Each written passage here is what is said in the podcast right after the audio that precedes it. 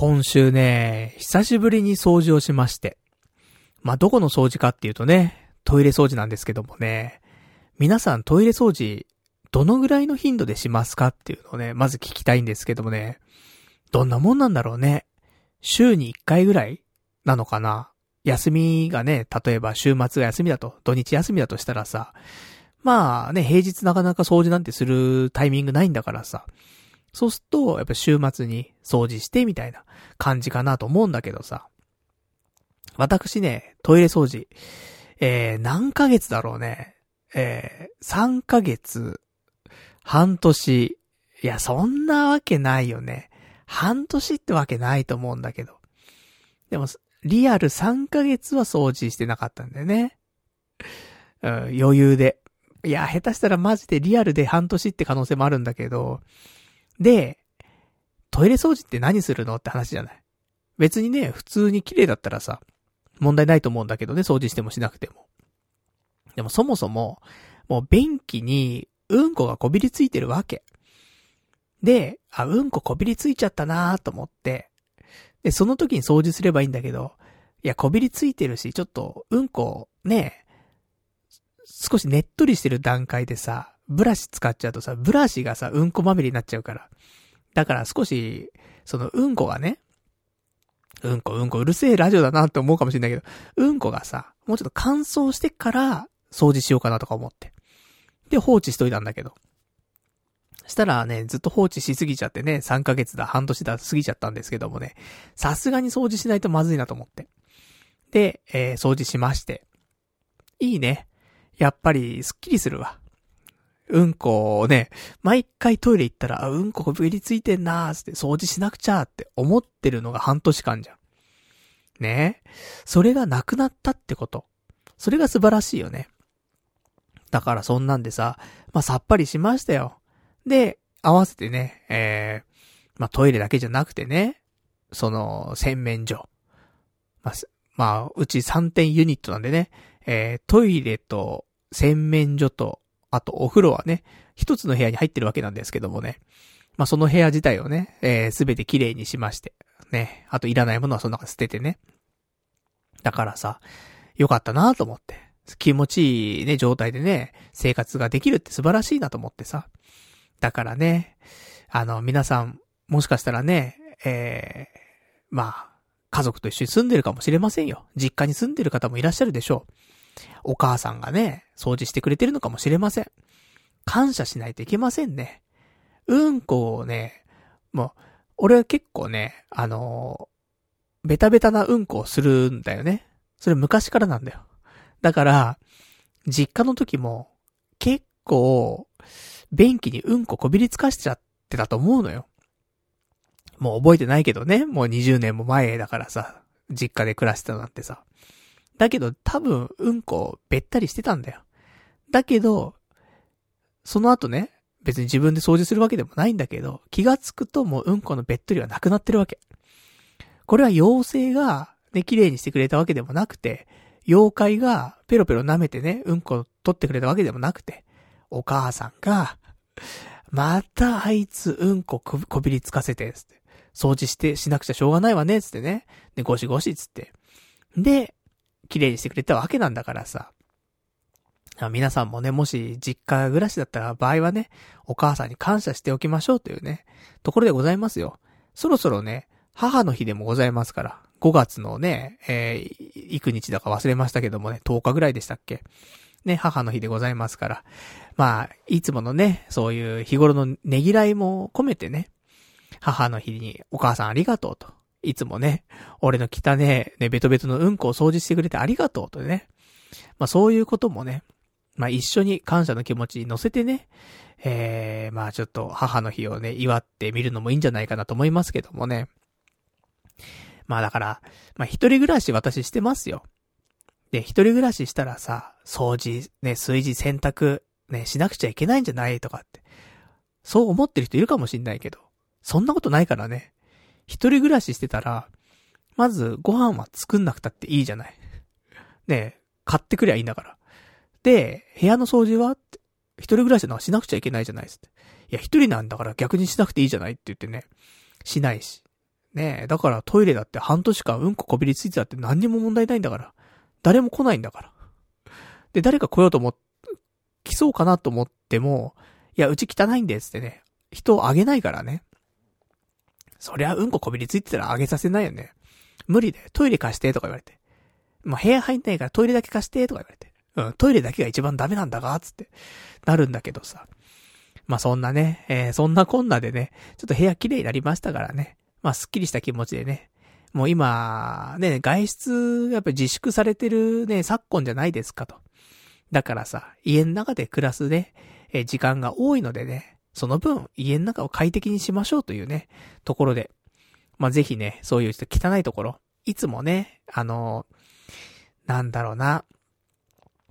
まあだから、トイレはね、一例でございますけどもね。まあお風呂だっていいよ。あのなんか掃除しなくちゃなーなんて、毎回毎回思ってる。ね、そんなところがあったらさ、そこをね、えー、ちょっと時間をね、えー、作って、掃除してみるっていうのはね、いいかもしれませんね。うん。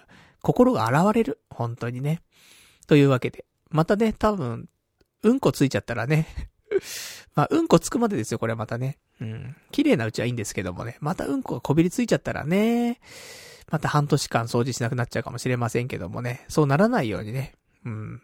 まあ、ちょっと、うんこの仕方もね、えー、工夫しながらね、こびりつかないようにね、えー、ちょっとブリッとやっていきたいと思いますんでね。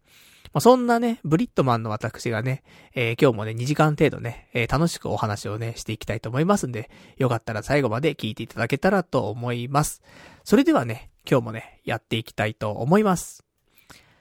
パルナイトの、童貞ネット、アットネトラジー。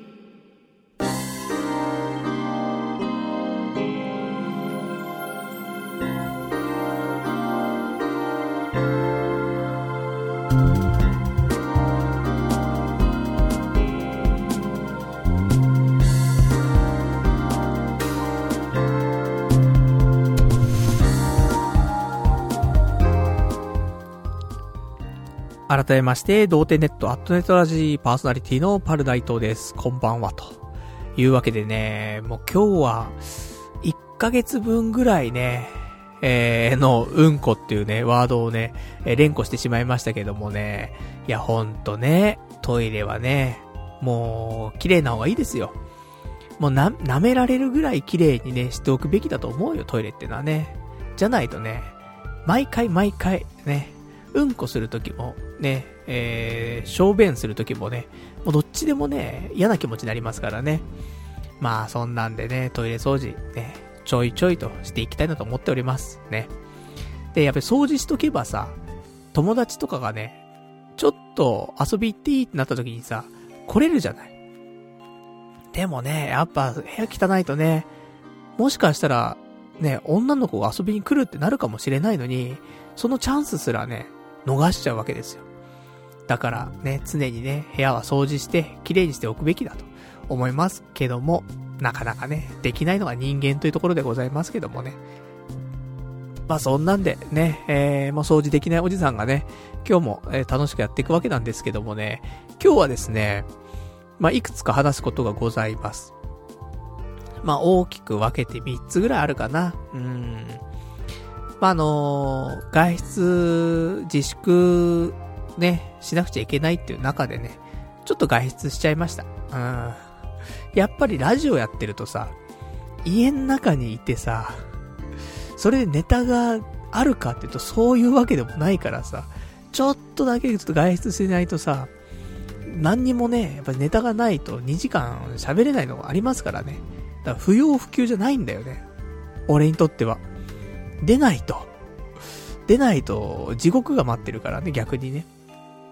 だからまあちょっと出ましたけども、そんななんか人混みの中に行ったってわけではないんでね、その辺は大丈夫かなと思ってるんですけど、ね、多少私もね、そこは考えて外出しておりますというところで、まあ言い訳になるかわかりませんけどもね、まあそんなんで、ちょっと行ってきましたよなんて話をね、今日はしたいと思いますけどもね。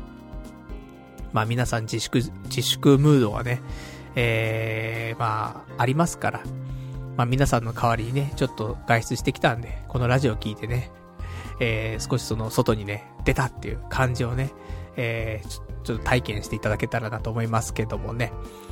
じゃあそんな感じで、えー、今日もね、2時間やっていくわけなんですけど、よかったらね、お便りなんかもいただけたらね、読んでいきたいと思いますんで、えー、お便り送っていただけたらと思います。お便りはね、メールでお待ちしておりますんで、メールアドレス、えー、こちらがですね、えー、ラジオ、アットマーク、童貞 .net、radio、アットマーク、doutei.net、ラジオ、アットマーク、童貞 .net、こちらまでね、お待ちしております。まあ、リアルタイムであればね、えー、この放送中に読ませていただきますし、まあ、リアルタイムでなければね、次回の放送で、えー、読ませていただきたいと思いますと。特になんか、あのー、こんなの送ってよとかないのでね、普通に、あのー、まあ、パルさん、最近、こんなの、ね、流行ってますけど、どうですかとかね。うん、最近こういうの、ハマってるんですけど、パルさんもぜひやってみてくださいとか。まあ、そんなんいただけたら嬉しいななんて思っておりますんでね。よかったら、まあ、なんでもいいんでね、えー、メールの方お待ちしておりますよ、と。そんなところでございます。じゃあ、今週のお話をちょっとしていきましょうか。えー、そうね、いろんな話がありますけども、ちょっと早めにこの話しちゃおうかな。あの、お金の話。お金の話をちょっとしていきたくって。あのー、まあ、借金がありますよ、私ね。で、借金があって、今どんな状況かっていうのをね、少しお伝えしたいなと思うんですけども。えー、そうですね。まず、りそな銀行に48万円借金がありました。それを今日ですね、えー、まあ、いろんな銀行を回り、まあ、ちょっとね、その、数万円ずつね、引き、引き出して、で、ま、お金をまとめてね、一回リスナの方に入れまして、で、えー、今借金、リスナーの借金が48万円だったのが、今40万円になりました。8万円返しましたね。うん。残り40万円。そして、えー、仮想通貨。仮想通貨の方が、えー、今ですね、63万円あります。まあ仮想通貨もともと78万円だったからね。それが、一時高騰して87万円ぐらいまで行って、そっからコロナショックで38万円まで下がって、でようやく徐々に徐々に上がって、前回56万円とかって話したと思うんだけど、そこからさらにもうちょっと上がって、今63万円になってます。なので、今仮想通貨をえー、決済すれば63万円なので、りそな銀行の40万円、ね、えー、この借金返して、なんとか23万円ぐらい残るという計算になっておりますんで。でも、そうすると貯金が23万円っていうところだから、まあ、仕事を例えばね、辞めちゃったとかしたら、その時点でね、1ヶ月半とか、しか生きられないね。そんな感じになっちゃいますから。ね。で、それ過ぎたらまたね、リスナー銀行からでお金を借りなくちゃいけなくなっちゃいますからね。だから、まあ、貯金と呼べるほどの金額ではないのでね、えー、50万円ぐらいね、貯金ないとね、心もとないよね、とは思うんですけどもね。まあ、50万円でも心もとないよね。3ヶ月生活したらなくなっちゃうもんね、50万円で、一人暮らしだったら。だからさ、まなんとかしなくちゃいけないななんて思ってはいるんですけども、まあ一応ね、リスナー銀行、ね、りっちゃんことリスナー銀行さんの方には、まあ今40万円となりまして、ね、少しずつ返していこうという感じでございますね。だから仮想通貨の方が、今63万円だけど、あと、15万円分ぐらい上がって、まあ、原資に戻したら、まあ一回決済しちゃってもいい気がするね。で、一回スッキリした方がいいかななんて思ってる自分もいますけど、まだね、うん。まだダメだね。あと20万ぐらいは、ほんと上がってくれないと、しんどいのでね。そこまでちょっと、5月中にね、上がりきってくれることを祈って。みんなコロナだからさ、コロナで自粛してるから、家ですることないじゃない？なかなか。だから家でできることっていうと株とか FX とかになると思うんだけど。だから、そこに仮想通貨っていうのが入ってくると思うんだよね。なんで、こういう自粛ムード、外出禁止ムードの時に、こういう仮想通貨っていうところもね、まだまだ伸びしろがあるんじゃないかしらと思ってますから、まあこれから上がっていくね、ところなんじゃないでしょうかね。まあそんな期待しておりますけどもね、ね、都合のいい解釈っていうね、ところございますが、まあそんなね、え、感じでございます。だからね、まあようやくね、生活が安定してきたかなっていうところ。今ね、これで徐々にね、こうやってお金をね、返していけるようになってきたのでね、あと数ヶ月、まあ、働けば、数ヶ月ってわけでもないか。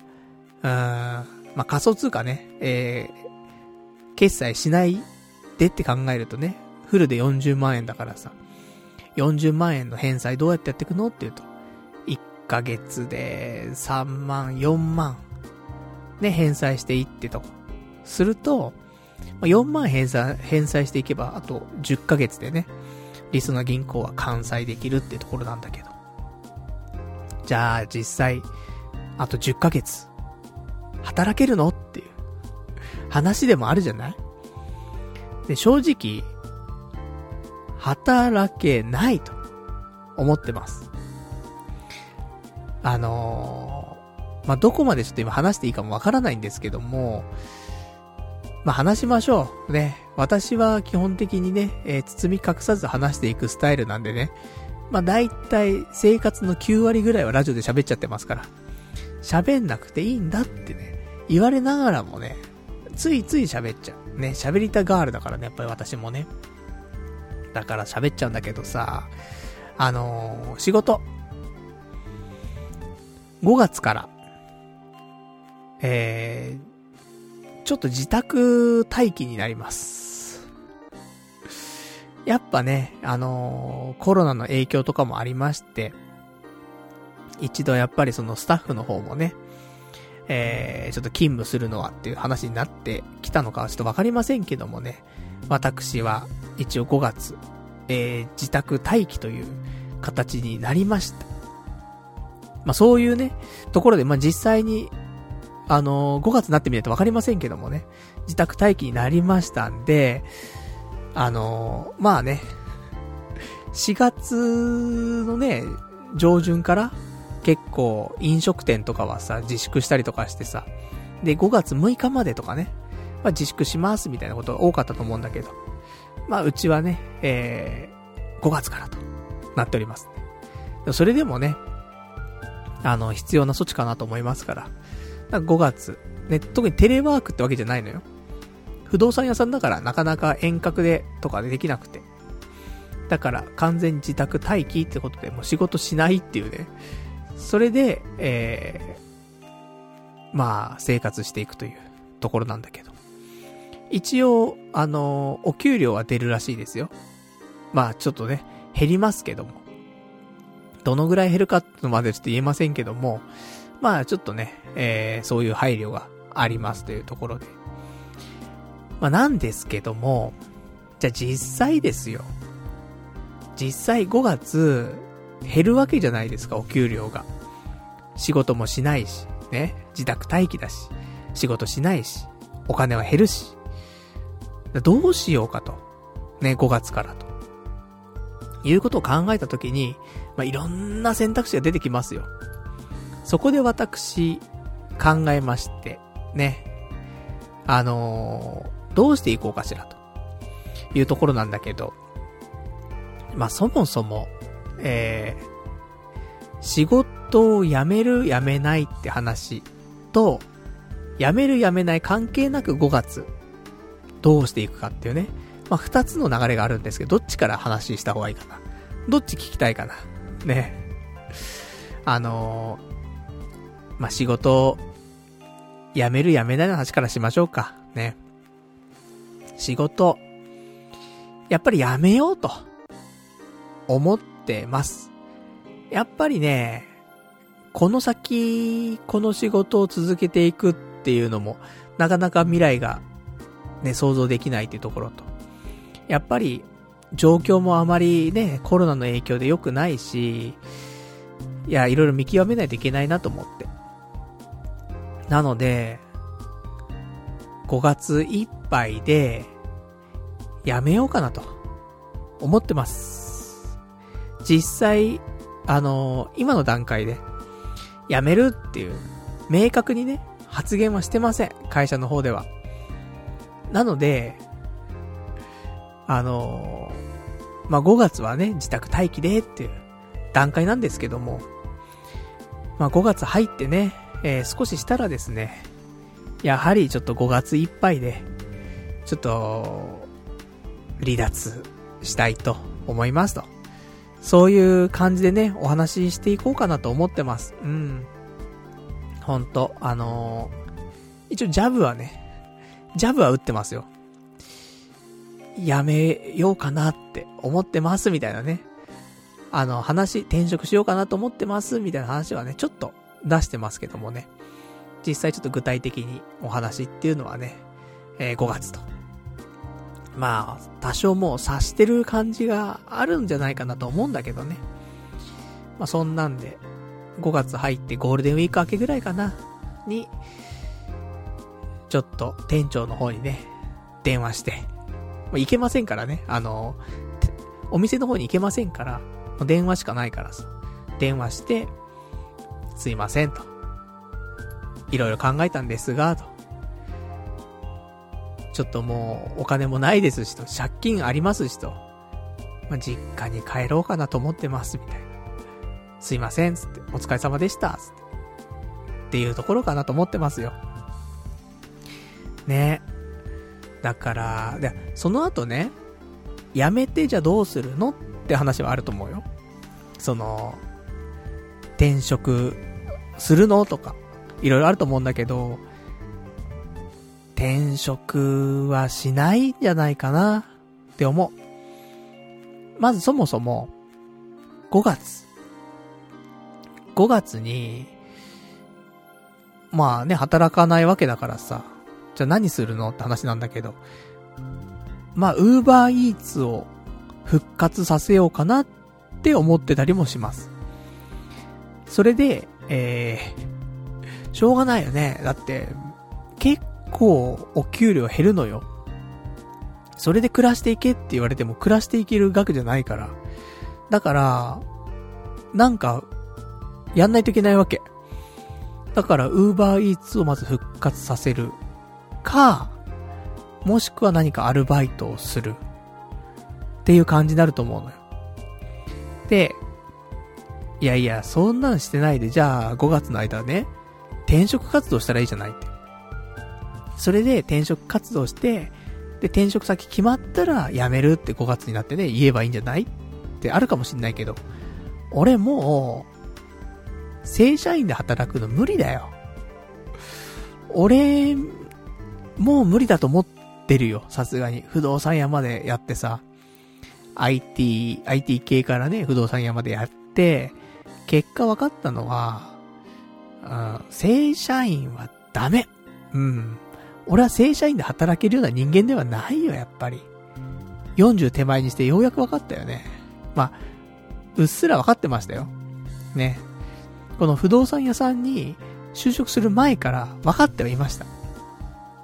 だけどもね、もしかしたら、不動産だったら、輝けるんじゃないかと思って、入りましたけど、やっぱ輝けなかったよね。うん。やっぱ無理だったんだと思って。一般社会で生きていくのはなかなか大変だと思いますんで、やはり正社員ではなく、えー、アルバイト、もしくは派遣、ね。こういう働き方していかないと、私はちょっと無理なんじゃないかなと思ってます。そんで、えー、じゃあ、どんなアルバイトするの？どんな派遣で働くの？っっていうところなんだけど、前に、あの、トラックの運転手、運転手じゃない、トラックの助手席、配送業者のトラックの助手席に座ってるだけの仕事ってあるよみたいな話があって。それならできるんじゃないかななんてね、思って、で、ちょっと取り上げたことありましたけども。実際それもいいなと思ったの。それだったらできるじゃん。まあ誰でもできるからね。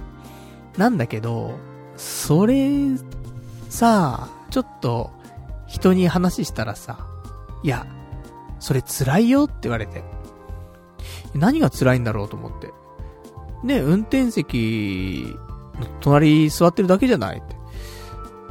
全然いいでしょって。暇、暇だったらね、あの、いろいろ考え事すりゃいいわけだしさ。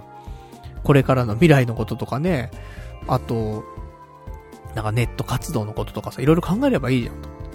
全然、時間持て余すのとかね、全然問題ないしさ、時間過ぎの遅えなとかっていうのも全然問題ないから、全然いけんのになと思ったら、いや、そうじゃなくて、あの、トラックの助手席って、やっぱシートが硬いんだよね。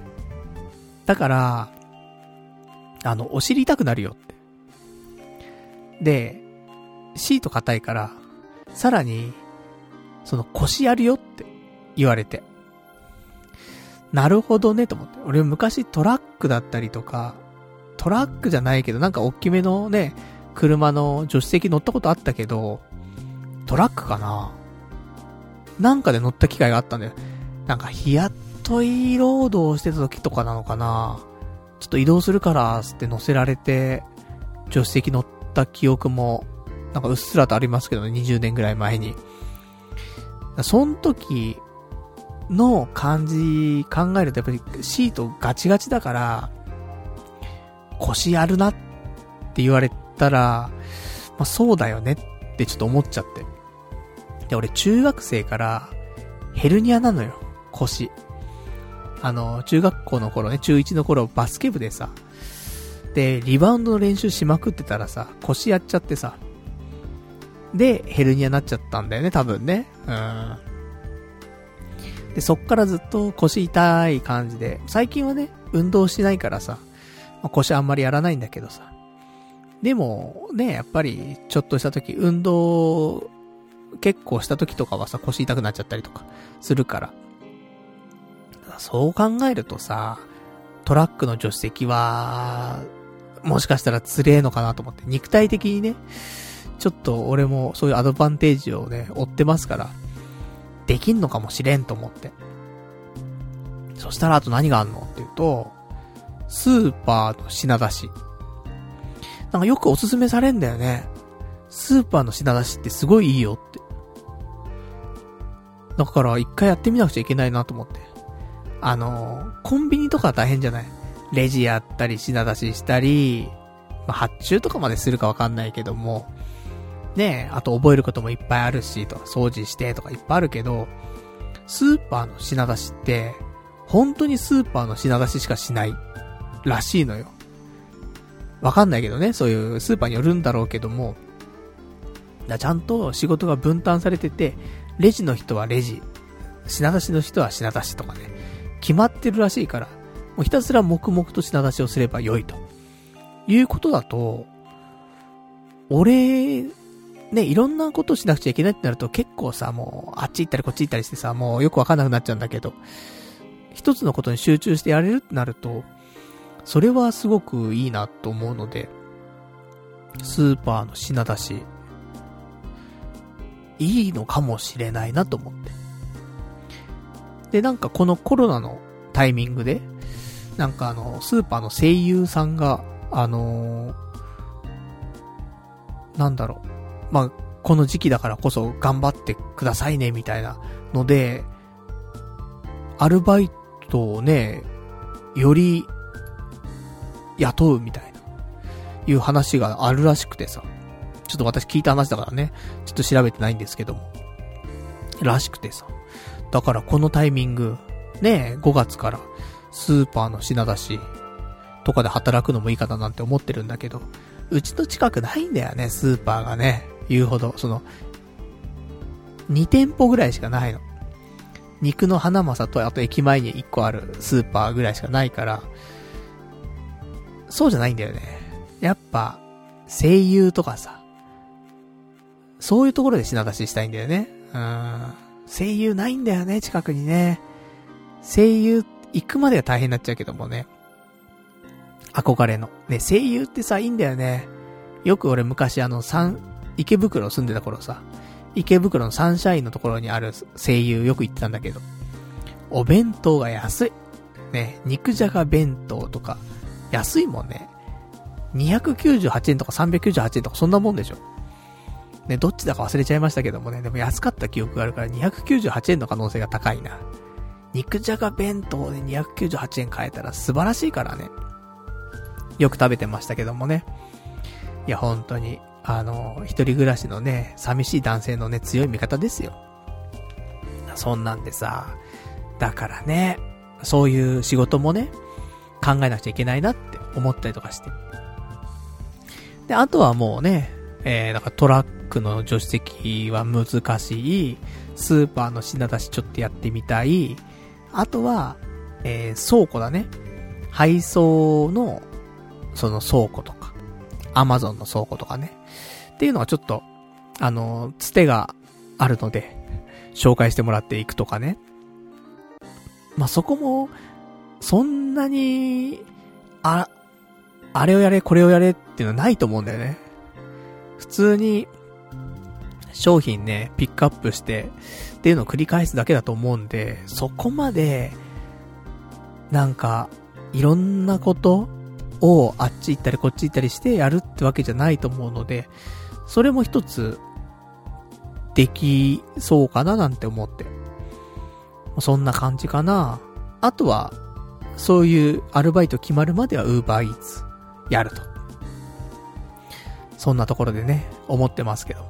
でも一番いいのはだよ。一番いいのは YouTube とか、ね、YouTube に動画投稿とか、YouTube ライブで生配信するとか、それでお金を稼ぐと。これが一番ですよ。したらね、もう1日8時間放送して、それね、週5回やればいいでしょ。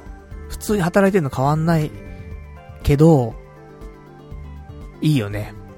そ、それで、週5の毎日8時間生配信するだけで、まあ実際の仕事と全く同じ時間帯ね、を生配信するだけで、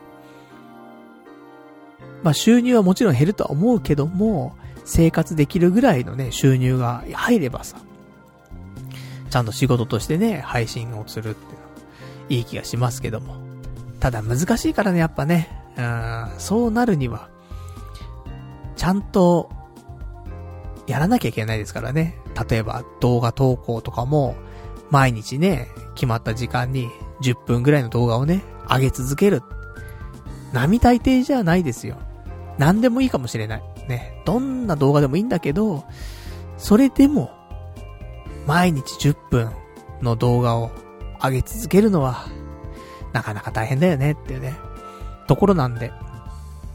だから私の場合は、やっぱ動画ではなくて、生配信、ね、ライブ配信が、まあ一番いいかなと思ってるんで。なんでね、えー、まあオンライン飲み会、ね、とかね、ちょっとやってたりしますけど、たまに。それをね、えー、定期的に夜はやりつつとか、昼間はね、そうだな、ゲーム実況やるとかね。まあそういう感じで、ちょっと、YouTube ライブをうまく活かしてね、で、生活費を少し、えー、稼いでいけたらなと思っておりますけどもね。とかとか、ね。時間もできますから、5月になったらね。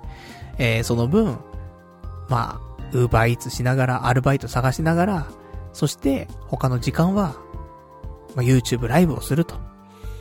いう感じでね、ちょっとやっていけないかしらとね、思っておりますんで。まあ、ちょっとどんな風になっていくのかわかりませんけどもね、えー、まあ4月もね、間もなく終わっちゃいますから、もう5月入るまでにね、ある程度準備をね、しておいて、で、5月入ったらね、えー、指導するという感じでいきたいなと思ってますけどもね。まあ、とは言いつつも、5月、あの、最初の数日、ちょっと一回ダラダラさせてほしい。あ本当にだらけたい。もう、ずっとゴロゴロしてたい。もういいよね。そういう日があってもね。普通に働いてるとさ、休日は何かしないとね、ネタがなくなっちゃうとかさ、あるからさ、起きなきゃとか、思って起きたりとかするけども。もう関係ないからね。もうや、やめるから。やめるし5月はもう自宅待機だからさ。だから、もう、目覚ましとかもセットしないし。関係ないからね、もうね。目覚ましセットしないし。で、もう起きる、寝る時間はでも早くする。うん。寝る時間もそんな遅くならないようにして、それで、多分朝目覚めちゃうと思うけどもね。なんだかんだ半年間。だけどもさ、半年、7ヶ月だけど、毎日ね、朝6時半に目覚ましかけてさ、で、1時間とか1時間半かけてさ、何度も目覚ましかけまくって、で、なんとか起きるみたいな生活をしてきたからさ、一応、6時半ぐらいに一回目覚めるような体になってるはずなんだよね。だからさ、まあ、ね、ちょっと目覚ましを消してもね、その時間に目覚めちゃう気はしますけども、まあ早めに寝て、1時だ、2時ぐらいにはね、ちゃんと寝るようにして、早くはないんだけどもさ、そんななんか4時だ、5時だにならないようにしてね、1時だ、2時だに寝るようにして、そんで、ダラダラとすると。そうしたいなと思って。いや、本当に、久しぶりに、だらけたい。でも、もう一週間とかはだらけらんない。うん、本当に動かないと、いろいろ後悔することがいっぱいあると思うので、あの、このね、えー、タイミングでできることをね、全部やんないといけないなと思ってますから。だから5月の1、2、3ぐらいですか。ね、1、2、3は、ちょっとだらけさせてもらって、そっから先、4日ぐらいから、もう、完全に、ね、エンジンフル稼働で、毎日、普通に起きて、普通に仕事する時間に稼働して、で、夜はオンライン飲み会して、みたいな感じで、ね、やっていきたいなと思ってますからね、ちょっとこれからの、5月からのね、私の、ちょっと行動をね、ぜひぜひ、要チェックしていただきたいと思っておりますんで。どうなるんだろうね。でももう、こんな生活しかできないよ。多分。正社員で働くってなったら、絶対、もう同じなんだよね。どんな仕事でも、どんな場所でも、正社員で働いたら、俺はもうこういう働き方になっちゃうから。残業してなんとか、みんなと同じぐらいの仕事量をこなすみたいな働き方になっちゃうから。だからね、やっぱ時給換算での働く感じ？じゃないと、なんかうまくやっていける気が、やっていける気がしないんだよね。時給換算だとさ、やっぱ、雇ってる方もさ、そんな長く雇わないじゃない。もうね、残業代になっちゃうんだからさ。で、早く上がってねって言って。で、仕事をそんな振られるわけでもないわけじゃない。そんな過剰にね。でも正社員だとさ、そういうのあんまないからさ、仕事もね、過剰に振られるわけじゃない。その人のキャパとかあんま関係なくね。振る、振るだけ振るじゃないまず。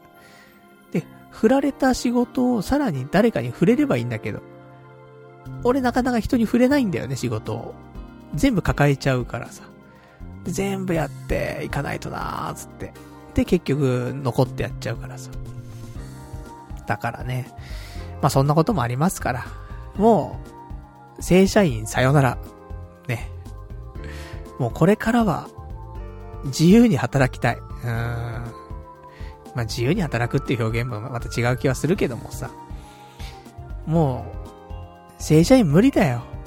だから、今後、引っ越しとかも大変だよね。正社員じゃないとさ、この年だよ、だって。40歳になる男がさ、正社員じゃないってなると、家も借りられないんだよね。で、もちろん家借りられないってことは家買えないし、あと、ね、婚活パーティー行ったとしても、ダメだもんね。な、今何やってんですか？つって。うん、アルバイトつって僕アルバイトつって。いやいやいやいや、40手前ですよ、つって。大丈夫ですか？つって。じゃあ僕派遣社員、つって。じゃあちょっと待って、ね。アルバイトよりもいいかもしれないけども。でも40手前ですよ。派遣社員大丈夫ですか？なるからね。だからもう世間体としてはもうダメだからさ。じゃあ僕 YouTuber! つって。いやいやいやいや、登録者数、ね。あと毎日の収益、大丈夫ですか？ってダメだからね。どれもダメ、つって。だから、もうこれはね、どうにもならん。ね、積んでしまった感がありますけども。ただ、もうしょうがないよ。どうにもなんでんだから。正社員も無理だから、本当に。うん、うん。なのでね、ちょっと、僕アルバイトの感じでね、頑張るしかないなと。ね、生きてけっからなんとか、幸せな、その、昔子供の頃に抱いていたような、幸せな未来は手に入らないと思う。もうね。だけど、それなりの、なんか、人によっては幸せっていうぐらいの幸せは手に入れられると思うからまださ。だからそこを目指してね、ちょっと頑張っていこうと思いますから、YouTuber として、ね、ポッドキャスターとして、ね、アルバイターとして、ね、Uber Eats としてね、ょっと頑張っていきたいなと思ってますからね。ちょっと5月から、来週からかな。ね、だって今日の放送がね、もう、えー、4月の27日でしょ？で、来週が、えー、5月の4日。ね、緑の日だから。私、どうなってるんでしょうか？ね、ウーバーイーツ復活しましたっていう話ちゃんとするのか。いやー、今日もね、のんびりしちゃいまして、結局何もしないんですよ、みたいな。なってるのかね。ちょっとわかりませんけどもね。ちょっとそんな、ね、ところでございます。じゃあ、ちょっとお便りいただいてるから読んでいこうかしらね。お便り。えー、ラジオネーム、ラジオネームトリンドルさん。えー、どうせまた何もせず、数ヶ月後に正社員の求人に応募しとんだろう。目に見えとるわ。つってね、いただきました。ありがとうございます。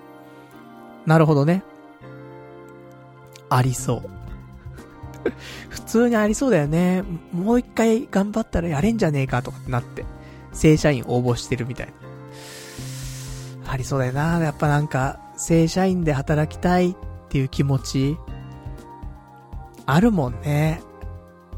でももう無理な気がしてんだよなと言いながらも数ヶ月してさ、心の傷が癒えてくるとさ、いや、俺は、ちょっと環境変えたら、また頑張れんじゃねえか、正社員でも、思っちゃう節があるからな。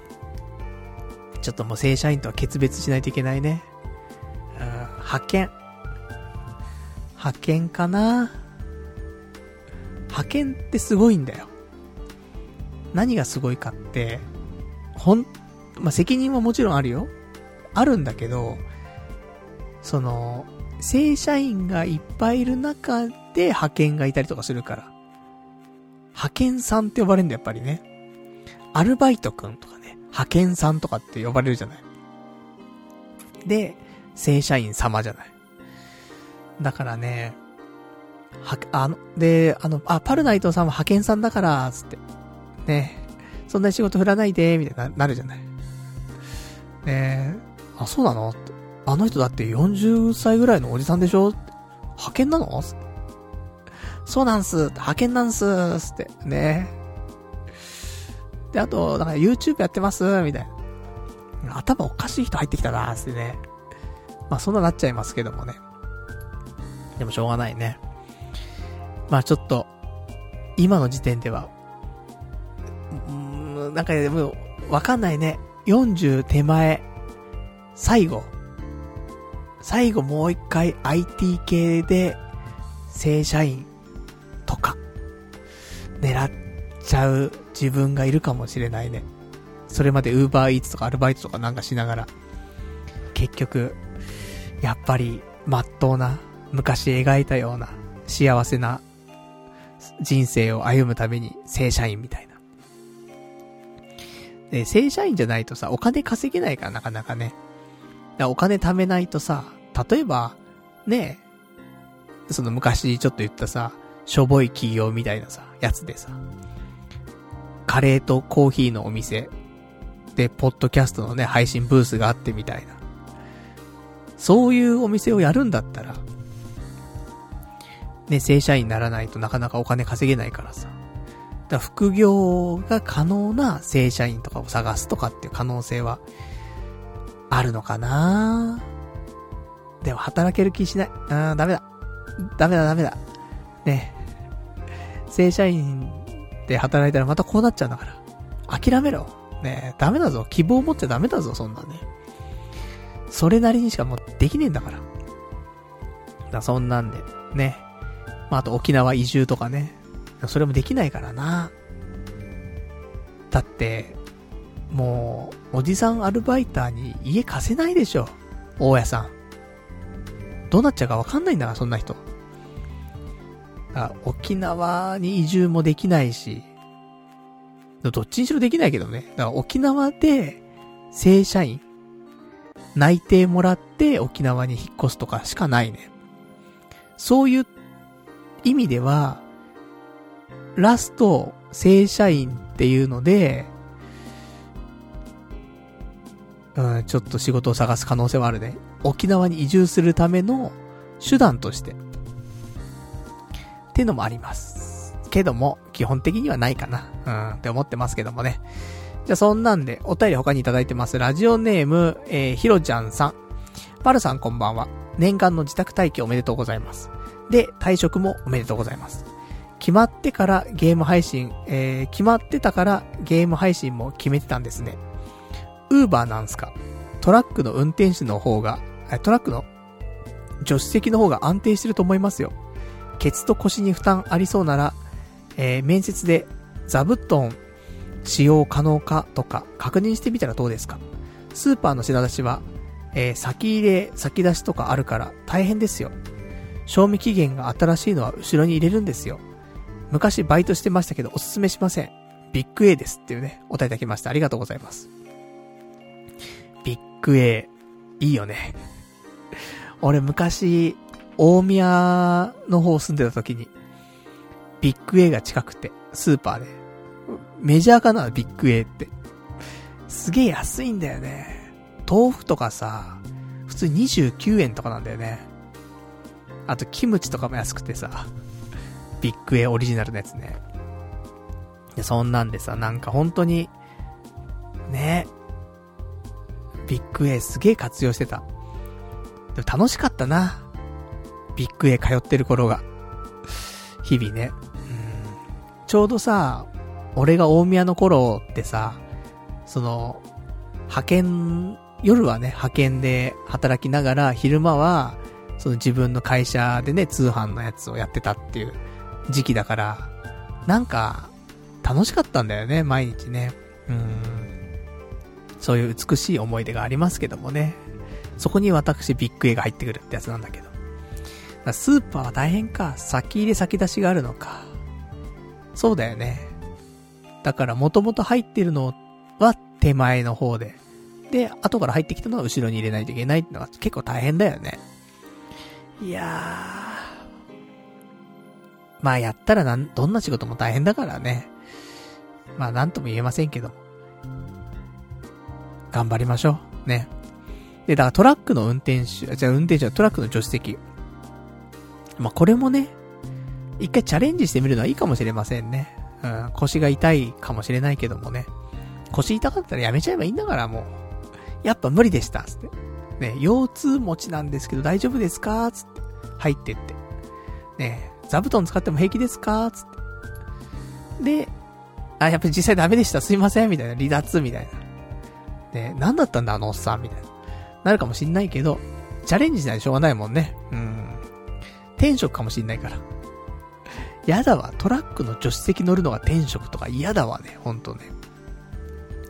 でもまあまあ、お金も稼げてね、えー、いろいろと考える時間も使えて、とかだったらね、とてもいいかなと思いますけどもね。まあそんなんで、ね、ちょっと、いろいろと考えていきたいなと思っておりますけどもね。あといただいてます。お便り。ラジオネーム、えー、さくらさん。違う職種にチャレンジした方がいい。相手の職種にも、えー、言い訳になるし、合う仕事が見つかるかもしれない。仕事に責任持つことはバイトも社員も変わらないよっていうね、いただきました。ありがとうございます。そう、責任は一緒。なんだけど、結局、仕事の内容だったりとか、振られ方とか、そういうのはやっぱ違うじゃない。まあ、いわゆる、アルバイトって、そんなに持ち越すような仕事じゃないんだよね。次の日とか、まあ次の日だけの話じゃないけど、例えばね、一人のお客さんに対してさ、1ヶ月だ、2ヶ月ださ、ずっと対応するとかっていうのって、正社員なんだよね。極論だけどさ。で、その日その日で対応するっていうのがアルバイトなわけじゃない。だから、そのお客さんにとっては同じ責任だし、もちろん働く側としてはね、その、同じ責任でやるんだけど、やっぱり仕事の質というか種類というか、やっぱり変わるんだよね。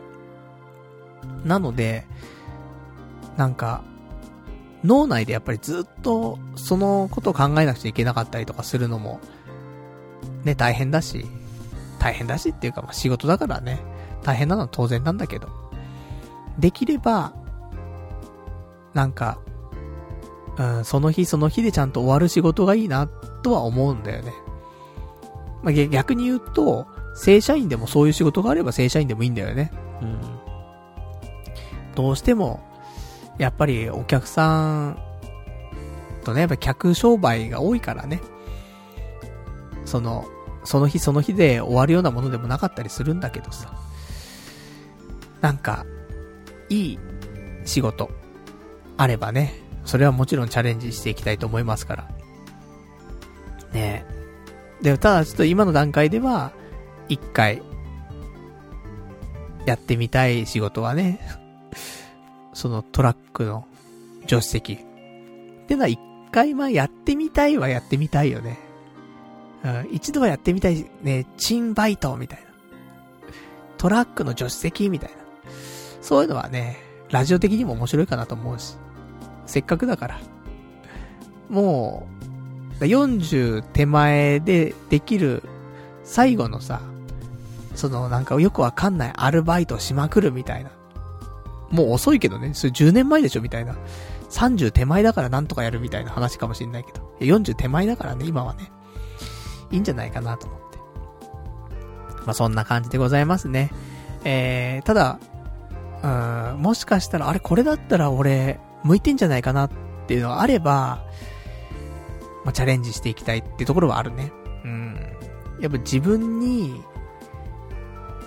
その期待しちゃうところはあるんだよ。どうしても人間だから。だからね、うん、そろそろ期待するんじゃないぞって、思ったはいいんだけど、ちょっと期待しちゃう自分がまだいるってところではございます。頑張っていきたいと思います。えー、そしたら、他いただいてます、お便り、ラジオネーム、えー、どうも僕ですさん。こんばんはバルさん、どうも僕です。えー成功しても失敗しても、リスナーはパルさん観察日記であるラジオを通じて応援していますよ。えー、やらずに後悔よりもやって後悔。引き続き自分の好きな人生を歩んでくださいねというお答えいただきました。ありがとうございます。そうだね。まあ、成功しても失敗してもね、あの、このラジオを聞いてもらってね、あの、パルナイト観察日記、ね、楽しんでもらえたらと思うんですけども。まあ、やらずに後悔よりもやって後悔ってところで、やっときゃよかったなーつってね。40過ぎちゃったからもうできなくなっちゃったけど、つって。あの時やっときゃよかったなーとかね。あるかもしんない。そういうのはね、あんまり良くないからね。できる限り、やれることはやると。チャレンジできることはチャレンジすると。いうところでね。で、チャレンジするとラジオで喋れるから。うん。それもまた大きいからね。だってみんな、知りたいでしょトラックの助手席どんな仕事なのか。本当に座ってるだけなのとか。いや、あるでしょ、他にみたいな。で、腰は痛いのとかね。シートは硬いのとかね。で、ドライバーの人と何喋んのみたいな。無言なのみたいな。トラックの荷物運ぶ時とかって手伝わないのみたいな。何してんのみたいな。本当に座ってるだけなの座ってるだけでお金もらえんのみたいな。もう知見のバイトよりいいじゃん、みたいな。とかさ。まあ、どんな話があるかわかりませんけどもね。まあ、そんな、せっかくだからね。うん。楽しく。まあ、その後ね、その、40過ぎてから、50、60になって、ねえ、しっぺ返しが来るわけじゃない。だけど、もう、しょうがないよね。うん。だって、働くとこうなっちゃうんだもん。真面目に働きすぎちゃうところがあるよね。もっと手抜いたらいいのにって言われるもんね。ほどほどでねって言われる。うん。それができんよね。どうしても。どうしていいかわかんないもんね。手の抜き方というか、その、ほどほどにする方法が。休憩とか挟んだ方がいいよって言われんじゃん。効率上がるよ、休憩ちょっとした方がって。ね。ずーっとやってるとさ、気がめいっちゃうでしょつって。でも、ずっとやんなきゃ終わんねえじゃんみたいな。ひたすらずっとやんなきゃさ、休憩とか取ってたら終わんないじゃんみたいな。なるけど、容量いい人はね、やっぱ休憩取ってさ、タバコ行ったりとかさ、ジュース飲んだりとか、少し休憩してさ、ね、スマホいじったりとか。で、リフレッシュしてからもう一回戻ってきて、で、また集中して仕事するじゃない。そんな時間ねえから、みたいな。もうひたすらずっとやり続けないと終わんないから、みたいな。そんなね、あのー、真面目系クズだからね、やっぱ私もね、仕事がね、うまく回せないからね。まあでもまあまあ、ちょっと頑張ってね、やっていきますんで。まあ、正社員、いいのがあれば、ね、ぜひまた頑張りたいなと思いますけど、正直難しいかなという気持ちで今はいます。そんな感じでございます。じゃあ、えっ、ー、と、他にいただいてますお便り、えー、読んでいきましょうか。ラジオネーム、羊ガエル水族館さん。マジでおすすめのトイレブラシあるよ。えー、ジョンソン社が出している、スクラピンバ、スプル、スクラビングバブル、流せるトイレブラシっていうのを使ってみて、えー、ハンドル、カッコ棒と、使い捨てスポンジ、カッコ、便器を磨く部分が独立、独立しているブラシで、えー、最初からスポンジ部分に水溶性の洗剤が染み込んでいて即使える。んで、ハンドル部分のボタンを押せばスポンジ部分を切り離せるから、汚いスポンジを触ることなく、なんとそのままトイレに流すことができる。マジで人生変わるからおすすめ。毎日トイレ掃除したくなるよっていうお便りいただきました。ありがとうございます。な、聞いたことあるよね。この、スクラピングバブルってね、聞いたことある。そんなにいいんだね。まあそうだよね。その、スポンジにそもそももう洗剤が染み込んでいるから、すぐ使えるし。で、汚くなったスポンジそのまま流せるし。まさかスポンジ流せると思わなかったね。すごいね。でも、大変じゃない？何があって。あの、じゃあ、棒とさ、スポンジがあるじゃない？で、使うじゃない。で、汚くなったスポンジは捨てちゃうじゃない？さあ棒だけになるじゃない？で、新しいスポンジつけるときがあるわけじゃない？その時がなんか、手間じゃない？やる、やるかな？結局なんか、ちょっと手間だなとか思って、掃除しなくなっちゃう気がするのと、あとコスパがいいのかっていうところもあるよね。やっぱ便利だし、いいものじゃない。だから、少しお値段張りそうな気はするけども。でもって話だよね。とはいえ、3ヶ月も半年も掃除しないって考えたら、数週間に1回、もしくは1ヶ月に1回とかでも、掃除するんであれば、これ買うのありだよね。今のなんかもう、トイレブラシも汚くなっちゃってんだよね、少しね。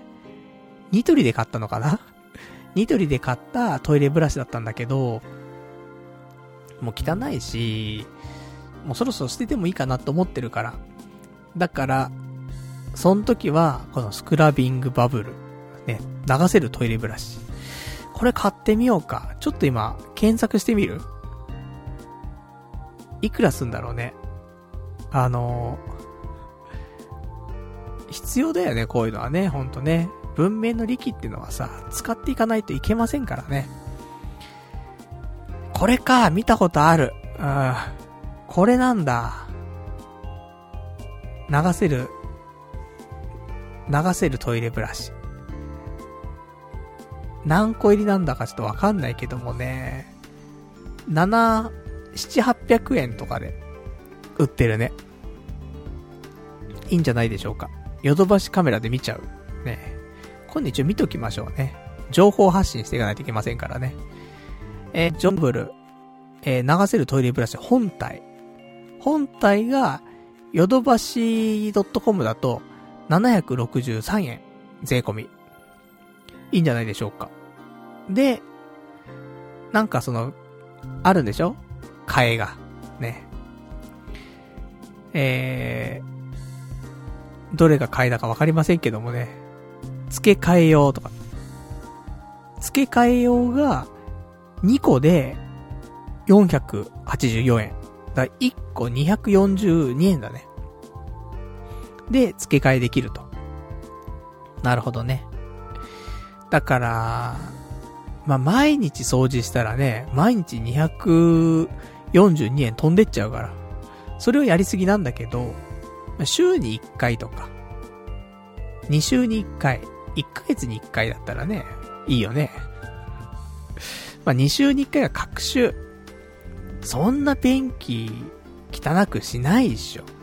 ね汚くしないし、まあ、そんな汚さないからね、便器ね。そもそも便器をそんなに使わないから。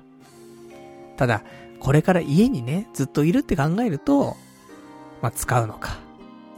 ね仕事してればね、基本的に外に出てるからさ、便器使う機会なんてなかなかないんだけど、家にずっといるってなるとね、もう、しょっちゅう、うんこしてしょんべんしてね、そんな生活ですからね。えー、スクラビングバブルの登場シーンは多くなってくるかもしれませんけどもね。ちょっとこちら、要チェック。ね。ちょっと Amazon の欲しいものリストに入れておきたいと思います。ぜひね、ちょっと使いたいなと思いますんでね。えー、こちら、情報ありがとうございました。ね。あとは、いただいてます。ラジオネームさくらさん。うちもそのブラシ使ってるよ。パルさんの生活には合ってると思うってね、いただきました。ありがとうございます。みんな使ってんのか？みんな使ってんのか？それとも、ね、童貞ネットリスナーは使ってるのか？ね、よくわかりませんけどもね。まあみんなが使ってるんでしょう。ね、まあ、よく見るもんね、ドラッグストアとかでね。そうか、こうやって、その、すぐ捨てられるとかっていうのはいいよね。うん。なんか汚いのをずっとね、放置しておくんじゃなくて、使って汚くなっちゃったらもう流しちゃうみたいな。捨てちゃうみたいな。そんな方が、いいね。うん。そう考えると。でコスパ。コスパ考えるとちょっと震えちゃうよね。だってさ、ニトリのトイレブラシなんて、600円ぐらいのもんだと思うのよ。それでね、まあ変な話、半永久的に使えるわけじゃない。だけど、このスクラッピングバブルは、1回で200 40円でしょ？そう考えるともう3回使ったら、もうニトリのブラシ変えちゃうんだよ。そうすると、ただな、部屋をきれいにしておくっていうこと？を考えると、まあ、かけるべきコストなんだよね。いや、難しいところだね。どうせ人来ないしとなっちゃうからね。でもまあまあ、一回使ってみましょう。やっぱ、ね、使わないで、批判はね、いくらでもできますけど、やっぱ使った上じゃないとね、説得力ないですからね。で使った上で、やっぱいいなとかね。やっぱ、掃除はね、コストかかんだよね、意外とね。うん。っていうのは思う。だから、いかに便利に掃除できるかによってね、部屋をきれいに保てるかもしれませんからね。じゃあちょっと、今週、ね、えー、スクラビングバブル、ちょっと、手に入れたいと思います。ね、これでトイレ掃除をね、トイレ掃除さえしとけばさ、正直、人呼んでもなんとかなんじゃん。例えばね、部屋片付いてないとか掃除してないってなっても、じゃあちょっと待ってて、つって。5分、うん、10分、ちょっと、外で待ってて。掃除し、あの、片付けちゃうから。言えるけど、もう水回りっていうの？トイレとか、お風呂とか、洗面所とか、そこ汚いとさ、ちょっと10分じゃ掃除できないね、なんかね。だから、やっぱその辺はね、えー、日々綺麗にしておいて、まあね、風水とかでもさ、風水とかでも、やっぱ水回りはね、綺麗にしておけと、いうこと言われますからね。やっぱ、きちんとしておかないといけませんねってところでございますな。じゃあそんなんで、えー、じゃああと今日話したかったこと。いや、結構あんのよ、本当は、今日。意外と多くて。で、えー、じゃあこっちから話しちゃおうかな。全然本題話してないもんね。うん、ちょっと話していこう。1時間でね、あと1時間しかないですからね、ざーっと話していきますけども。今週、休みの日、何したか？って話なんだけど。ちょっと下北沢行きまして。あの、外出自粛なんじゃないの？っていうかもしんないけど、あの、普通に無印良品に行きな、行きたくて、あのね、シャンプーとボディーソープがなくなっちゃったの。で、それを買いに無印行きたかったんだけど、渋谷の駅前の無印も閉まってるし、あと、職場の近くの無印も閉まってるし、さあどうしたもんかのって思って、調べてたら、一応新宿だったりとか、下北の、えー、無印良品が空いてると。まあ、ね、時間は短縮してるんだけども。だから、ちょっと行こうかなと思って。で、新宿だと、ちょっと人が多いかななんて思って、下北とかの方がいいかななんて思って、下北の無印に行ったわけ。そしたらね、普通にやっててさ。で、そこでね、えー、ボディーソープと、あとシャンプーを買って。で、他に何かあるかななんて思ったところ、えー、実はここで、ね、えー、無印良品でですね、無印良品、ウレタンフォーム、酸素スポンジってのがあって、これが、あのまあ、掃除のね、あのスポンジなんだけど、で、これ買ったわけ。したらさ、結構これが万能で、一回使ってほしい。無印良品のウレタンフォーム酸素スポンジ。これいいよ。掃除がはかどるわ、本当に。あのー、これで、洗面台のところと、あとお風呂と、ちょっと綺麗にしまして、で、それがあったからトイレ掃除もしようかなって思えたの。ぐらい、結構優秀で、あのー、よかったわ。ぜひちょっと、無印良品、そんな高くなくて、150円とか、200円とか、そんなもんなんで、ぜひちょっと試してもらえたらいいかななんて思って。俺もいろんなスポンジ使ってきたけど、これいいなーって、ちょっと思って、ね、おすすめ商品なんですけど、で、そんなで無印行きつつ、で、せっかく下北沢来たから、ちょっと、ね、商店街ぐるーっとして帰ろうかなと思って。で、ぐるーっとして、あ、そういえば、靴、靴欲しいなと思って。で、もう靴なんてここ2年ぐらい買ってないからさ、あの、1年ぐらいか。前に、ナノユニバースの靴一回買ったか、1年ぐらい前に。でもそれぐらいだもんね。うん、多分。で、その前もまた1年前ぐらいだと思うんで。まあ、大体、靴は1年とか、2年とかに1回ぐらいしか買わないんで、なんで、久しぶりに靴欲しいなと思って。で、靴屋さん入ってみたんだけど、いいなと思ったらあったんだけど、サイズがなくてね、残念、つって。また来ます、つって。で、結局買わずに、ね、買わないんだよ。だから本当に、あのー、物買わないんだよね、俺ね。なかなか。うーん。1000円以上のとか、まあ、3000円以上ぐらいのものってなかなかね、買わないんだよね。なかったら買わないみたいな。で、気がつくと1年経ってるみたいなね、パターン多いんで。で、また靴買わずにね、また穴の開いた靴をね、履き続けるわけなんですけど。で、お腹空いたんで、じゃあご飯食べて帰ろうかなと思って。ね。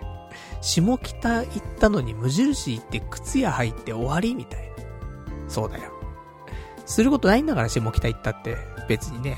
あの、ビレッジヴァンガード一応ちょっとだけ見たけどね。ぐらいなもんですよ。で、駅前にあるね、スタドン行ってさ。あの、元気つけなきゃと思って。ニンニク5倍スタドンみたいな。ね、ニンニクゴロゴロ入ってますみたいな歌い文句に惹かれてさ。で、食べたんだけど。食った後、ヘが臭え。ね。ヘが本当にニンニクの匂いするなと思って。で、次の日、仕事行ってさ。したらもう朝からさ、もう下痢だよね。職場着いたらなんか腹痛えなと思って。そしたらもう下痢。ね。ニンニク5倍はやりすぎたっていうね、ところでございましたけどもね。もうそんな、そんな休みの日の過ごし方。でもよかったよ。ねそれで無印でね、掃除用品買って、帰ってきて、で、久しぶりに掃除してさ、で、スッキリしてよかったなと思って。やっぱね、そういうちょっとグッズさっきのスクラビングバブルでも同じだけどさ、なんか掃除用品買、買うとさ、少し掃除してみようかなって気持ちになれるじゃない？そういうの大事だよね。うん。いいんだよ、気持ちだから。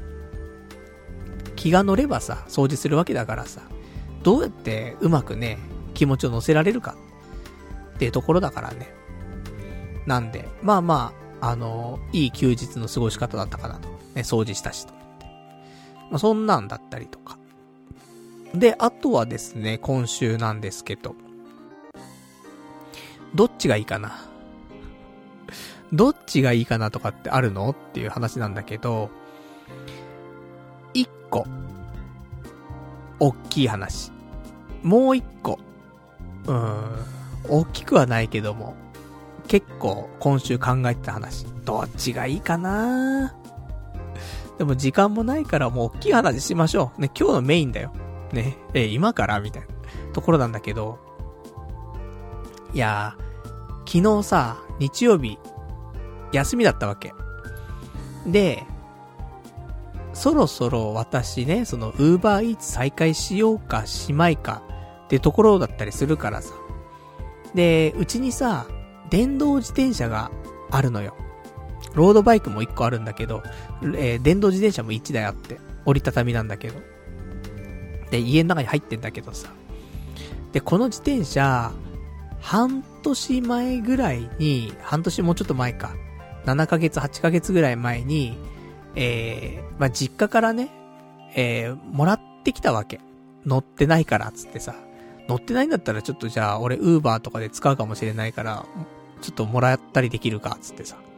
そしたら、ね、それで、譲渡さされてきたんだけどさ。で、とはいえ、ね、うちに、えー、この折りたたみ自転車来たんだけども、結局、ウーバーイーツで使わないで終わっちゃったの。その、その時ね、すぐ就職決まっちゃって。で、この電動自転車、結局、保険とかも入ってないわけ。で、保険入ってない中でウーバーイーツとかやるのも危ないからさ。一応、ウーバーは、配送中に関しての事故に関しては、保険効くんだけど、それ以外は多分効かないから。だからね、ちょうどウーバーで配達してない時に事故っちゃったら大変だからさ。ねえ、なんか、ぶつかっちゃって相手怪我させちゃったりとかさ。ねえ、そういうの、もう損害賠償だって言われた時に払えないから。だから保険とか入っとかないといけないよなと思って、で、俺がロードとかにもつけてる保険があるんだけど、あの TS マークってやつのさ、保険があるんだけど、これ入ってこうと思って。で、どこで取れ、あの、保険入れるかなと思って、で、一応、あの、まあ、近くでね、えー、大きめの自転車屋さんでどこかなと思った時に、渋谷の駅前にあるビッグカメラの中に自転車屋さんがあるのよ。だからそこでやってくれないかなと思って、えー、自転車持ってったわけ。で、そしたら、あの、TS マークのその保険に関してはできますよって言われて。あ、じゃあお願いしますって、で、だいたい14時半ぐらいかな、に、ビッグカメラの方に自転車預けてさ。で、一回、整備とか点検しないといけないんだって。ね、この、まず、車体が問題ないかっていうところを、えー、確認してもらって、その上で、ね、その保険つけられますって話らしいので。だから一回預けて。で、えー、ちょっと混み合ってるんで、当日に、その返せるかどうかちょっとわからないと。いうふうには言われて。もし、当日返せるようだったら、あの、整備完了次第ね、連絡しますって言われて。わかりました。で、14時半でしょ？で、ちょっと、電気屋さんね、ビッグカメラだったりとか、山田電機とかね、ちょっと物色するものがあったから、ちょっと見てさ。で、結局、めぼしいものなくて。じゃあ帰ろう、つって。で、15時ぐらいね、に、家帰れれば、あのー、競馬があるからさ、日曜日競馬があるからね、競馬配信ができるじゃんと思ってさ。で、慌てて家帰って。で、15時ちょっと過ぎぐらいにね、家着いてさ、競馬配信しなくちゃつって、配信してさ。で、結局、あ、まあ当たんなかったんだけどもね、残念ながら。で、えー、16時になったところでさ、あのビッグカメラの方から連絡があって、整備の方終わりましたんで、ね、えー、いつでもね、お渡しできますよって言われて。で、ただし18時までに、あの、返さないといけないんですよって、あの、18時までなんだって営業時間が。あの、時間短縮してるから。それまでに来てもらえれば渡せますんでって言われて。わかりました、つって。で、なんだかんだ言ってその後、あの、YouTube ライブでね、YouTube ライブでちょっとなんか雑談しちゃって。で、17時半ぐらいかなまで雑談しちゃって、やばいやばいと。もうビッグカメラ行かなきゃっつってね。自転車回収できねえからっつって。で、YouTube ライブやめて、で、すぐに出かけてね。で、ビッグカメラ行って。で、なんとか、ね、自転車の方は受け取って。じゃあ、どうしようかと。試運転が必要だなと思って。ね、この電動自転車、あのー、うちに来たのはいいんだけど、結局、一回も乗ってないのよ。ウーバーで使う使わないの問題でもなくて、そもそも乗ってないわけ。だから、どんなものかなっていう、今後ね、ウーバーやるにあたってね。っていうのと、で、せっかくだから、で、充電の方もね、100%にしといたの、ちゃんとね、充電して。電動チャリだからさ。このタイミング、もしかしたら、あれをやるしかないのかなと思って。このタイミングしかやる機会ないのかなと思って。で、えー、18時10分、渋谷駅。そして、えー、ちょっと自転車を走らせようと思って。で、自転車を走らせました、私。で、えー、走らせること、何分かなえー、走らせること、10分。18時22分かな。恵比寿にいました、私。そう、隣の駅ですね。で、もうちょっと行けんなと思って。18時31分。ねえ、ー、目黒にいました。そう。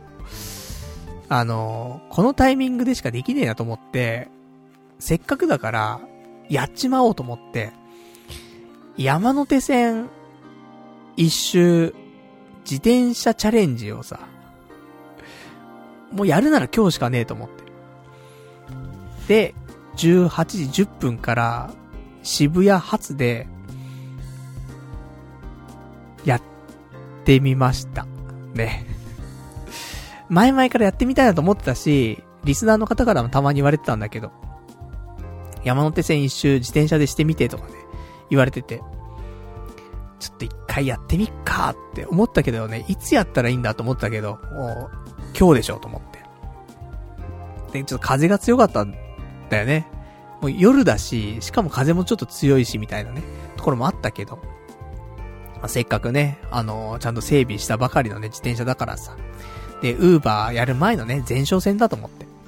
久しぶりにやっぱりね、自転車乗ってない人がさ、急に自転車乗って、で、ウーバーとかやってもさ、もうすぐ疲れちゃうんだから。